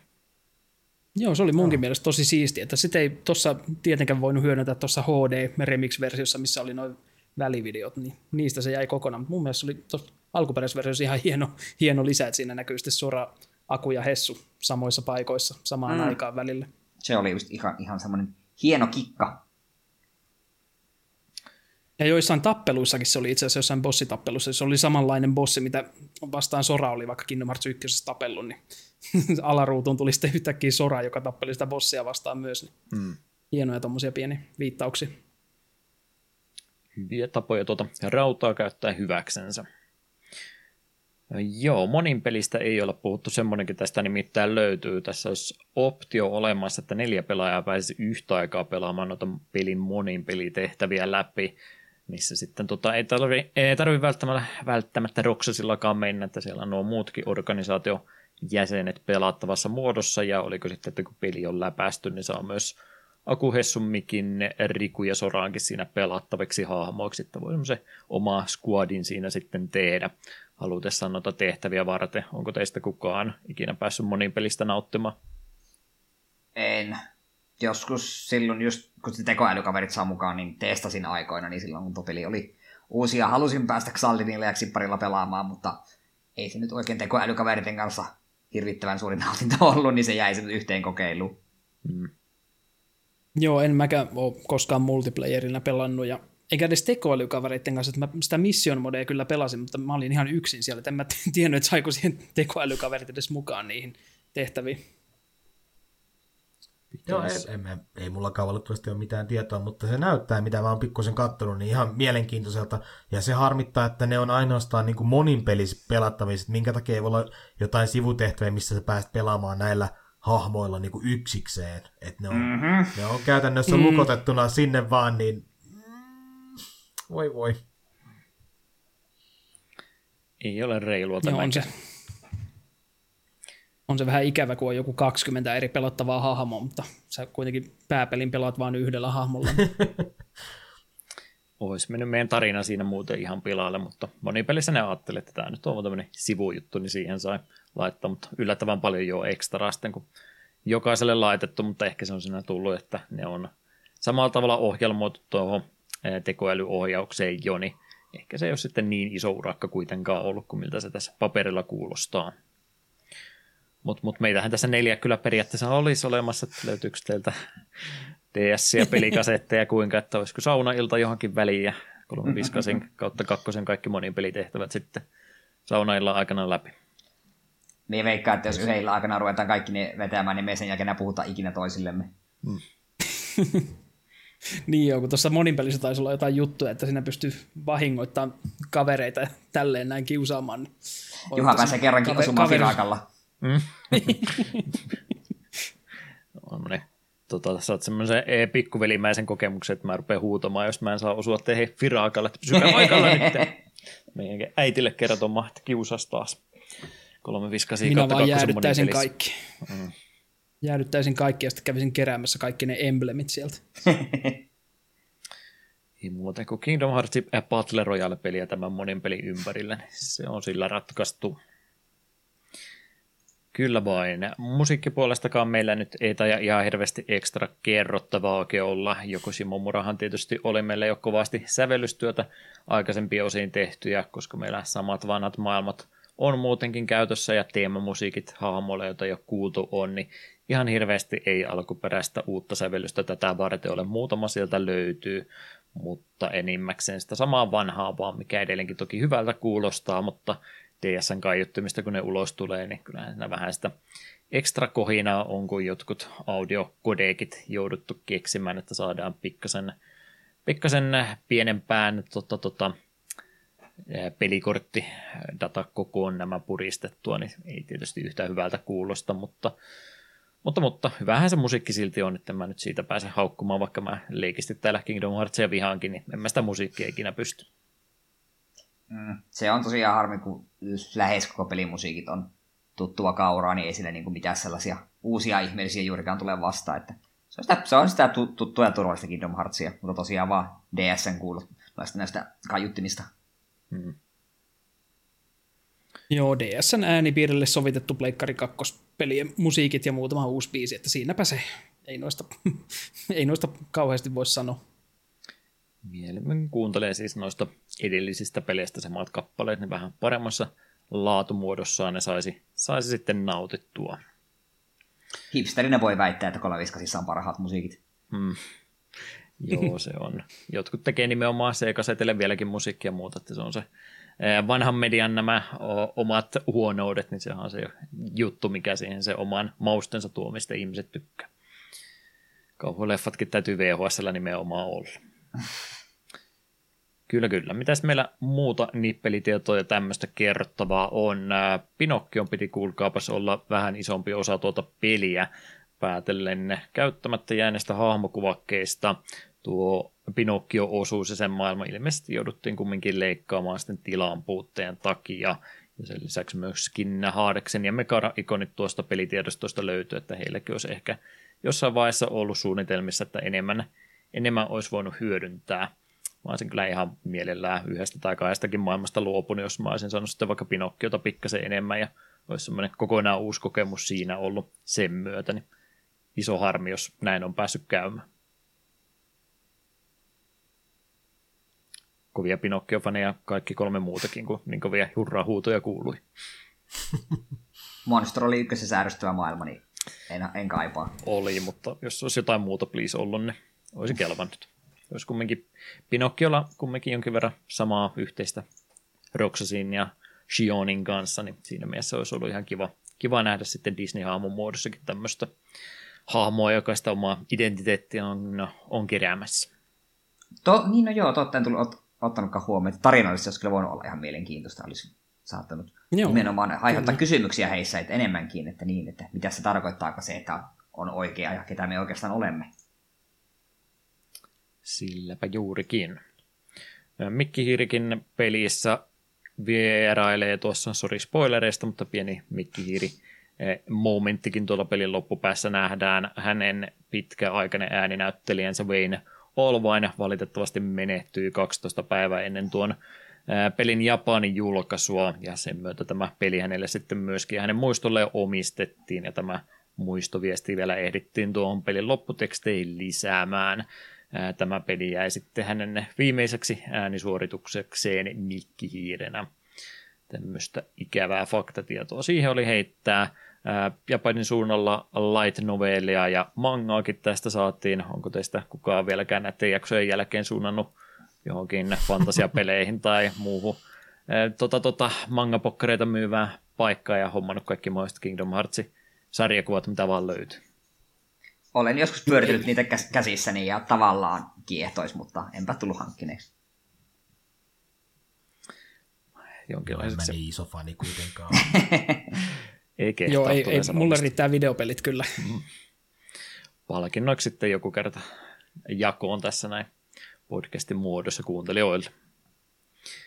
Äh, äh, ihan jakson alkupäässäkin mainitsimme tosiaan, että tuota HD-kokoelmia näitäkin on, on nyt sitten ollut muutamissa eri, eri tota konsoli-sukupolvissa sekä myöskin PCllekin myöhemmin tuli, niin on, on tämä peli osa näitä HD-remixi-paketteja, mutta ainoastaan sitten välivideon muodossansa, että ei päästä valitettavasti sitä samaa pelaamista siinä harrastamaan. Ainoastaan tarinan sieltä irti saa, mutta osa näitä kokoelmia näissä on. Ehkä he totesivat, että DS sitten rautana konsoleihin verrattuna sen verran, sen verran tota paljon jälkeen jäännympi on ja vähän erikoisempi alusta, niin eivät ajatelleet, että tästä kannattaa lähteä uudestaan tekemään sen takia. Mutta jos Chain of Memorieskin pystyttiin, niin ehkä tämäkin periaatteessa olisi ollut mahdollista, mutta eivät välttämättä kokeneet sitä tarpeelliseksi. Tuo on optio, jos ei halua peliä pelata, mutta videot katsella, niin se tuosta löytyy. Älkää vastatko kysymykseen vielä, koska mä kysyn sen vähän myöhemmin. Mutta mut, mut enimmät tuossa nyt rupeaa olemaan ihan näin muutenkin vielä tarinaa ja tähän muuhun palatakseen. Me tietysti olemme enimmät spoilerit ja tämmöiset yrittäneet vältellä, että jätetään nyt jotain e, tota, tota, löydettävää vielä kuuntelijallekin jättämättä. Ei nyt ihan kaikkea kerrota, mutta jos sieltä enimmät ää, e, estot otetaan tässä kohtaa pois päältä, niin miettii noin peliä kokonaisuutena sille, mitä te tiedätte nyt pelisarjasta enemmän, niin miten näin omana pakettinaan, niin onko tämä kuinka kuinka kriittinen kokemus tarinansa kautta tämä peli, että kannattaako tämä pelata, jotta koko pelisarjasta yhtään mitään ymmärtäisi? Minä haluan heti alkuun sanoa, että minun mielestä tämä peli on tarinallisesti siis melko tärkeä, ja tässä on paljon hyvää, että just nimenomaan minusta niin kuin Roxasin, Axelin ja Shionin ystävyys toimii tässä tosi hyvin, ja viimeinen pomotaistelu ja ihan pelin loppupuolen videot, niin kyllä mulla oli ekalla kerralla vähän surupuserossa, että minusta se oli varsin niin kuin hyvin silleen toteutettu. Ongelma on vaan siinä, että kestää tosi kauan, että se tarina oikeasti lähtee käyntiin. Se on ensimmäistä yli mitä 200 päivää melkein vaan, että tässä me nyt ollaan, me tehdään tehtäviä, me vähän ystävystytään ja sitten niin kuin pallo lähtee rullaamaan vasta siellä ihan loppupuolella, niin se on vähän ongelma. Että niin ymmärrän, että siinä on yritetty niin kuin nimenomaan alkuun tuoda sitä, että sitä heidän välistä yhteyttää niin kuin tärkeimpään rooliin, mutta se aiheuttaa sitä sen, että tuntuu, että pelin alkupuoliskolla ei tapahdu yhtään mitään. Mutta kokonaisuudessaan me tykkään tästä pelin tarinasta. Minä pidän siitä kiinni hautaa asti. Hyväksytään vastaus. Tämä, tämä on vaan tämmöinen Roxasin ja myös Shionin surullinen tarina heidän eksistentiaalisesta kriisistään, mutta en mä nyt tiedä, onko tämä koko sarjan kokonaisuudessa niin tärkeä osa sitten loppujen lopuksi kuitenkaan. No, no tämän vähän vaan avaa enemmän Akselia ja Roksasta ja Sionia, mutta tot, tai Xionia, miten haluan sanoa. Mä nyt koen vaan, että tämä oli enemmän tämmöinen junnu työsimulaattori kuin sitten Kingdom Hearts-peli. Mutta siis mä oon ihan samaa mieltä Eetun kanssa, että sitten kun vihdoin päästään käyntiin, niin kyllä se loppu on, se on harmillinen. Se niin kuin jää, jättää semmoisen pien, jättää huonon fiiliksen, niin kyllä sitten jotain onnistuu tekemään sitten oikein. Mutta kyllä mä sanon, että pitääkö pelata, eh, jos jaksaa saman toistoa, niin okei, mutta kyllä se vaatii jotain siihen taustalle.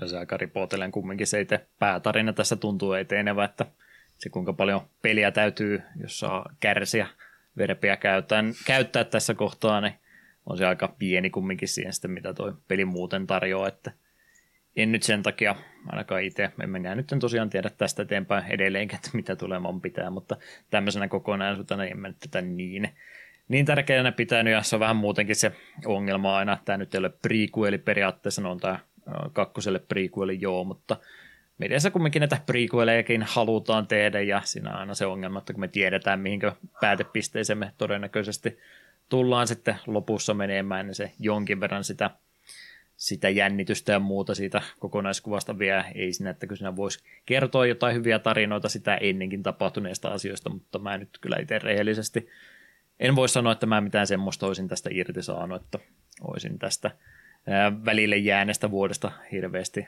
hirveästi nauttinut, mitä tässä kerrottavana oli. Olisi varmasti voinut jotenkin paljon paremminkin ja mielenkiintoisempia asioita voinut kertoa kuin mitä se peli nyt sitten kertoikin.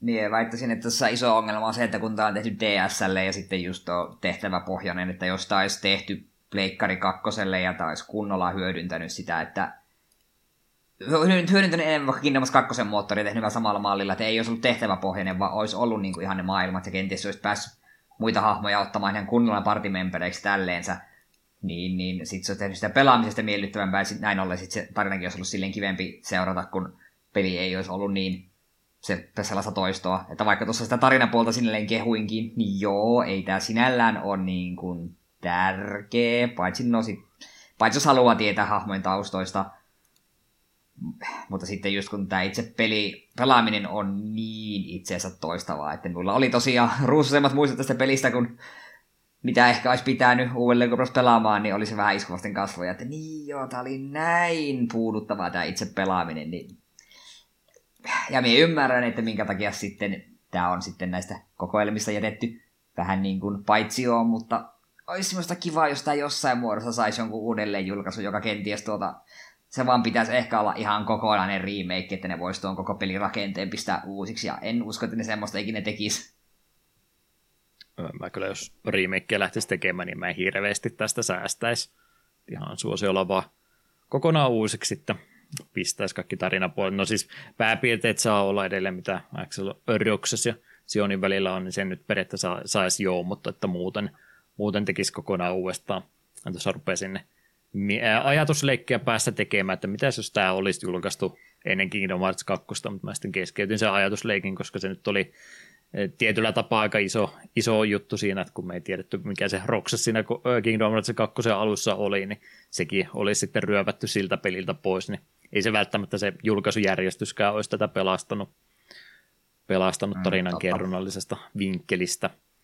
Että kyllä mä niin tästä, no me, me emme ole käsikirjoittajia, kukaan oletan, että teillä ei ole pöytälaatikossa tulevaa Taru Sormusten herrasta kaltaista fantasia-eposta tulossa kohta, mutta – mutta, mutta voisi aina miettiä, että olisi voinut niin tämänkin vuoden, mitä tässä välissä oli, niin kyllä tässä olisi varmaan pystynyt paljon erilaisemmankin tarinan kertomaan kuin mitä tässä nyt, mitä tässä tuli kerrottua. Menetettyjä mahdollisuuksia minun mielestäni aika paljon. Mutta, mutta tämmöistä saatiin ja sitä, sitä täytyy semmoisena arvostella, minkälaisena se oli, eikä siitä, että mitä se olisi voinut olla. Tota, tota, se on varmaan se loppukysymyksen aika sitten vaan enää jäljellä, jos tuo jälkeen vielä muuta, muuta haluaa sanoa, ja toki jos muita asioita jäi käsittelemättä, niin ehdottomasti saa vielä tapetille nostaa, mutta kompo kysymys nyt tosiaan, mikä fiilinki pelin uudelleen pelun jäljiltä, ja toi toinen kysymys siihen nimenomaan päälle, että kun se peli kerran videon muodossa löytyy sitten toi tarinapuoli, niin riittääkö sen katselu? Tarviiko tätä peliä pelata? Riittääkö se pelkkä videopaketti? Niin kuin me tuossa äsken sanoin, niin itselle iski vähän totuusvasten kasvet, ei tämä ollutkaan ihan niin hyvä peli kuin mitä me muistelin just tämän toistuvuuden takia, niin sen takia nyt tällä kertaa en jaksanut ihan edes loppuun asti pelata, ja et silleen aika kädenlämpöinen tapaus pelimekaanisesti, ellei jopa vähän viileä. Mutta sitten taas, mitä tulee tuohon, että riittääkö tuo välivideoiden katsominen, niin tavallaan, mutta siinä mun mielestä taas korostuu nimenomaan se hidas alku, kun hetkinen, sehän, mitä monta tuntia se nyt kestääkään se, jos sen katsoo? Kolme ja jotain. Kolme. Niin, niin siitä ekat puolitoista tuntia istutaan kellotorissa syödään jäätelöä ennen kuin mitään rupeaa oikeasti tapahtumaan, niin siinä kohtaa, kun siinä välissä sitten edes tehnyt mitään, mutta kun vaan tuijottanut sitä, niin voi olla, että sulla katoaa mielenkiinto paljon ennen lopputekstejä, sä sieltä istumalta katot niin se on vähän ongel, ongelmallista. No en oikein tiedä, että mikä on, että peliä pelaatessa se ei, ei kaikki tule yhtenä pötkönä, niin se ei tunnu niin raskaalta, mutta sitten joudut pelaamaan itse toistavia tehtäviä, niin se on vähän hankala kysymys, kumpi on parempi vaihtoehto, että pick your poison. Et välttämättä lähtisi aiemmaksi kankalta katsomaan tota pelkkää tarinaosuutta tästä pelistä. Ei. Vaikka se loppu onkin miten hyvä. Hmm. No mä tykkään siinä HD-versiossa, että ne on, suurin osa on uudelleen ääninäytelty ja tota, toteutettu, että siinä on saatu niitä, on muutama stillikua, missä kerrotaan, että mitä päivän aikana tapahtuu, ja sitten taas on vähän taas ääninäyttelyä ja, ja sitä niin kuin hahmojen näyttelemistä, mutta pelillisesti on tämä parempi kuin Chain of Memories, mutta se nyt ei ole kovin iso niin kuin, tuota, ylitys. Se on vaan se, se itse, itseään toistavuus, mutta kun se on taas sitten raudan takia tehty tämmöiseksi, niin mä ymmärrän sen, niin e, silloin kun se on tullut, niin mä se on varmaan ollut tosi hyvä peli, mutta aika kultaa muistot, ja tänä päivänä, jos pystyy pelaamaan, haluaa pelata, niin no, se on sitten taas itsestä kiinni, että jaksaako. Mutta 30 tuntia sen suurin piirtein uppoaa, niin hmm. Hmm.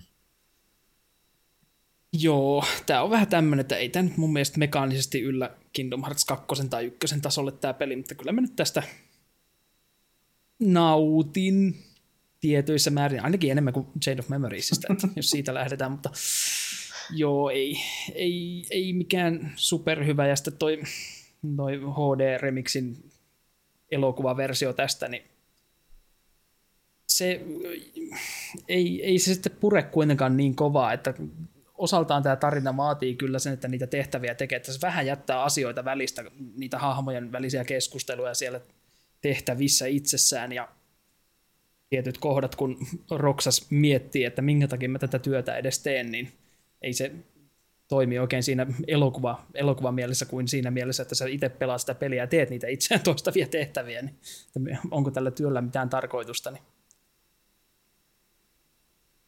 Työ oli siis määrin, että joo, kyllä jos, niin, että, että, että, joo. Ei, ei hyvä elokuva, ei superhyvä peli, mutta ihan, ihan viihdyttävä kuitenkin.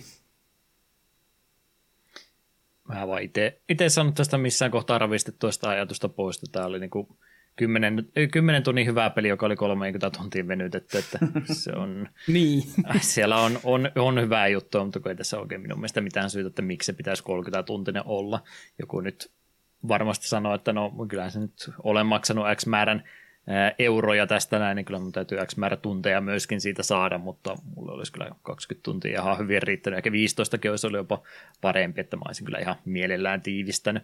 Mä en tiedä, miksi se on nimenomaan haluttu, että 358 päivää täytyy olla, niin, niin, niin, niin ajatellut, että täytyy mahdollisimman pitkä pelikin siitä sitten tehdä, mutta ei minun, minun mielestä ollut mitään syytä sitä näin paljon venyttää mitä tässä tarjolla oli, että niin paljon samaa kumminkin kierrätetään koko ajan ja samantyyppisiä tehtäviä tehdään uudestaan ja uudestaan, niin en mä oikein voi sanoa, että mä tästä pelistä missään vaiheessa olisin kovinkaan paljon nauttinut. Ainoastaan ne pienet tarina-momentit siellä täällä, mutta niitä eteen joutuu aika paljon tekemään puuduttavaa peruspelaamista, niin en mä oikein sen pohjalta voi, voi sanoa, että mä tästä pelistä olisin kovinkaan paljon tykännyt.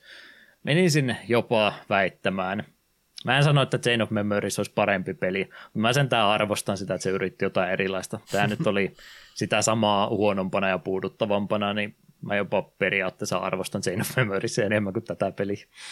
Mä sentään en pelannut sitä kyseistä peliä läpi, että täytyy antaa sille uusi mahdollisuus. Ymmärrän pointin kyllä, että kyllä tässä nyt, kyllä mä haluaisin tästä pelistä remake, missä vähän niin kuin uudestaan suunnitellaan koko, koko homma ihan noista tehtävistä lähtien, että mm. No kyllä mä sanoisin, Re- remasteri tehtiin... paremmilla kontrollilla ei välttämättä tätä peliä vielä pelastaisi. No, kun tehdään kerran aikahyppyä, niin miksi ei voi tehdä u, niin kuin enemmän niitä aikahyppyjä, missä vaan tapahtuu se, että Roksas niin kuin tulee paremma, paremmaksi ja paremmaksi, sitten kun pelaaja saa taas ha, itse hallintaan, niin sitten on silleen, että okei, no nyt mulla on näin paljon uusia juttuja leikittävänä, että ei tarvii niin kuin tehdä sitä kasvutarinaa ihan alusta loppuun, että voidaan niin kuin tehdä niitä aikahyppyjä ja sitten ilman, että on, ollaan niin kuin pelaamatta niitä tylsiä osuuksia. Mm, sen totta. takia on elokuvissa on nämä, on, on, on nämä training montaket just sen takia, että ei näytä, että nyt se treenas vuoden verran, että se pääsee nyrkkeilyotteluun. Innolla, innolla paljastamme, että seuraava osa on Kingdom Hearts uh, Two Days Over 358 tuntia. Pelataan 358 tuntia kahta päivää kahta viimeistä päivää, niin sitten kun on kaikki mahdollista unlockit jo auki, niin sitten mennään kova. Joo, vähän semmoinen fiilis jää, että olisi paljon muutakin tällä pelillä pystynyt tekemään kuin mihinkä alkuasetelmat olisi antanut osvittaa, mutta en, en kyllä nyt semmoista, semmoista kokemusta itse ainakaan saanut, mitä tästä toivoin. Mutta eipä sentään myöskään pelimekaanikka semmoisenaan niin iskenyt kasvoille niin kuin ne kortit siinä Memoriesin kanssa. Että siinä mielessä helpommin sulatettava, sulatettava tapaus kyllä. Mutta jos meillä tämmöiset mielipiteet tästä pelistä on, niin kai me nyt kuitenkin vielä, vielä pelisarjaa halutaan, uusinta kierrosta teille ja minulla ekaa kertaa halutaan, niin väittämäni eh, mukaan Bird by Sleep olisi meillä seuraavana vuorossa ja olisi hyppäys tonne PSPn puolelle. Olette ilmeisesti kaikki kolme sitä ainakin jonkin matkaa pelanneet. Oh. En oo. Oho! Ai, että herkkua tulossa. Itse en sitä todellakaan PSPllä päässyt ikinä pelaamaan. Silloinkin kun PSPn hankin, niin siinä kohtaa oli jo tuo Pleikkari kolmoselle tämä 2.5 kokoelma, ja sitä kautta ekaa kertaa pelasin Bird by Sleepia, ja tykästyin ensikosketuksella, ja olen sen myös, kun jostain kumman syystä ostin nuo Kingdom kokoelmat myös Pleikkari neloselle, niin pelasin myös Bird by Sleepin oikein mieleni uudelleen läpi, ja todennäköisesti pelaan jälleen kerran vielä yhden kerran läpi, koska kuten tuossa aiemmin sanoin, en tiedä tuliko se nauhalle vaan ei, mutta minun mielestä Bird by Sleep on paras Kingdom Hearts. Vähän päivästä riippuu, onko kakkonen vai Bird by Sleep, että minulla on odotukset korkealla. Ja todella toivon, että muutkin saatte tuota mestari tuosta arvostaa. Hmm. Mä hankin PSPn tyyliin kuukausi tai pari ennen kuin Birth by Sleep tuli, ja mä en edes hankkinut Birth by Sleepin takia, vaan se tuli vähän niin kuin puskista, että ai niin, toikin peli tuli, hmm. ai, ai se tuli tänään ulos, okei, no la- laitetaan tulemaan, ja pelasin sen silloin läpi ja tykkäsin, ja sitten kun HD-versio tuli, niin pelasin uudestaan läpi Final Mix-versio ja tykkäsin. Hmm. Uskallatko Tseppi meille antaa jonkinlaista spoilerivapaata maisteesta, että mitä, mitä siis tuleman pitää, minkälaista on pelimekaniikka ja ehkä jos haluat aikajanalle johonkin varovaisesti pudottaa ilman, että se liikaa paljastaa asioita, niin missä me mennään. Mä järjesti en tiedä yhtä, että mitä, mitä seuraavaksi tulossa on. Oho. Mennään, mennään aikaan ennen Kingdom Hearts 1, eli täysin prikuelia. On luvassa uusia maailmoja ja uusia vihollisia ja Uusia hahmoja ja Tu- kuule, oi et. Ha. uusia hahmoja ja ehkä lähempänä Kingdom Hearts 1 mekaniikkoja kuin kakkosta. Että semmoista peruskombottamista ja Oletan, semmoista. että mennään siis uudestaan Kingdom Hearts 2 ja vanhoja Mikki-elokuvia, niin mennäänkö niin paljon ajassa taaksepäin? Ole- Oletan, että liittyy varmaan KH-maailmaan enemmänkin kuin Disney-maailmaan siis. Joo, ei, ei, ei ehkä silleen, mutta semmoisia vanhoja Disney-klassikkoelokuvia, mitä ei olla ennen sarjassa nähty. Okei. Ja muistan KH2 puhuimme salaisista videoista, niin liittyykö jotenkin tänne osastolle siis? Kyllä. Kyllä. Hyvä tietää. Joo, kuulostaa, kuulostaa kyllä kaikki hyvältä, mitä olen tuosta pelistä nyt senkin vähän kuullut, niin e, enemmän innolla sitä odotan, että toivottavasti siellä, meillä tuntuu olemaan vähän niin kuin vuorokerroin, että yksi, kaksi on ollut hyviä ja nyt nämä käsikonsoliversiot on ollut vähän huonompia tapauksia, no nyt on käsikonsoli edelleenkin kysyessä, mutta toivossa lu- lupaa elää hyvin, että jotain tätä mielenkiintoisempaa ja maistuvampaa sieltä tulossa olisi. Ja mitäs mä Tohelot sanoin, kahdeksan kuukautta, kun meillä meni seitsemän kuukautta taukoon viime kerralla, että toivottavasti nyt ei ensi kesään asti tarvitse sitten venyttää tätä, että pikkasen aikaisemmin. Pi- Pidä sä huolta siitä, jos ei rupea musta kuulumaan mitään tota, tota, helmikuun, helmikuuhun mennessä, että voisi varmaan ruveta pelaamaan sitä. No tota, nyt kun tuosta tota, itseään toistavuudesta on puhuttu, niin seuraava peli on semmoinen, että se pitää tyyliin neljä kertaa vetää läpi, että haluaa koko tarinan nähdä, niin Mhm. sillä, sillä varauksella. Eli pitääkö tänään Niin, jos aloittaa? haluaa jos haluaa kaiken, mutta ne on, jokainen pelikerta on kuitenkin erilainen. Ja Joo, on, ei ja, ihan silleen. Että on, no sen verran sanotaan kolme pelattavaa hahmoa ja kaikki toimivat eri tavalla. Ja menee eri paikkoihin. Jep, tai eri aikaan, mutta kuitenkin ihan... Ja eikä ne ole kovin pitkiä kuin sinne yksikään kampanja loppujen Ei. lopuksi. Että sen pelaa silleen suht nopealla tahilla läpi. Joo, että varmaan yhtä pitkä kuin tämäkin loppujen lopuksi siinä. Joo. Kuulostaa hyvältä. Eiköhän me tuossa alkuvuodesta sitten ensi vuoden puolelle päästään, niin jatketaan, jatketaan ehdottomasti. Kyllä meillä aika monta osaa vielä tässä on, vaikka nyt ei kaikkia noita Japani puhelinpelejä päästä harrastamaankaan, että mä en nyt ihan täydellistä tutkimustyötä tehnytkään, että onko niistä kuinka monesta tullutkaan minkäänmoista versiota, mitä me pystytään edes jotenkin käsittelemään, mutta jos ei niitä pystytä, niin on tuossa silti käsikonsolipeliä aika monta vielä ennen, ennen kolmostakin, että kyllä meillä tässä urakkaa kumminkin vielä on. Mielellään tämän kuin vuosikymmenen aikana olisi, olisi kiva päästä loppuun asti. Me on näihin kokonaan Dream Drop Distance olemassaolo, vaikka sitä puhuttiin vasta ennen nauhoituksia. Facebook, selainpelit ja kaikki. Ai. Joo, Ja, ja nythän, nythän tulossa se, mikäli Kingdom Hearts Go vai mikä hitto onkaan. aivan. Ai niin. Mutta sitä ei pelata ennen kuin me ollaan päästy järjestyksessä sinne asti, että Aivan. ottakaa mieleen. Teidän täytyy ottaa siihen asti, Ry- ne sitten serverit on jo suljettu. Rytmipeli ensin. Äh, Ai sekin, voi Jeesus, me ollaan tässä projektissa kun loppuikämme. Kovempaa tahtia siis pakko ylläpitää. Tohelot pitää huolella, että tämä homma onnistuu jossain aikamäärässä.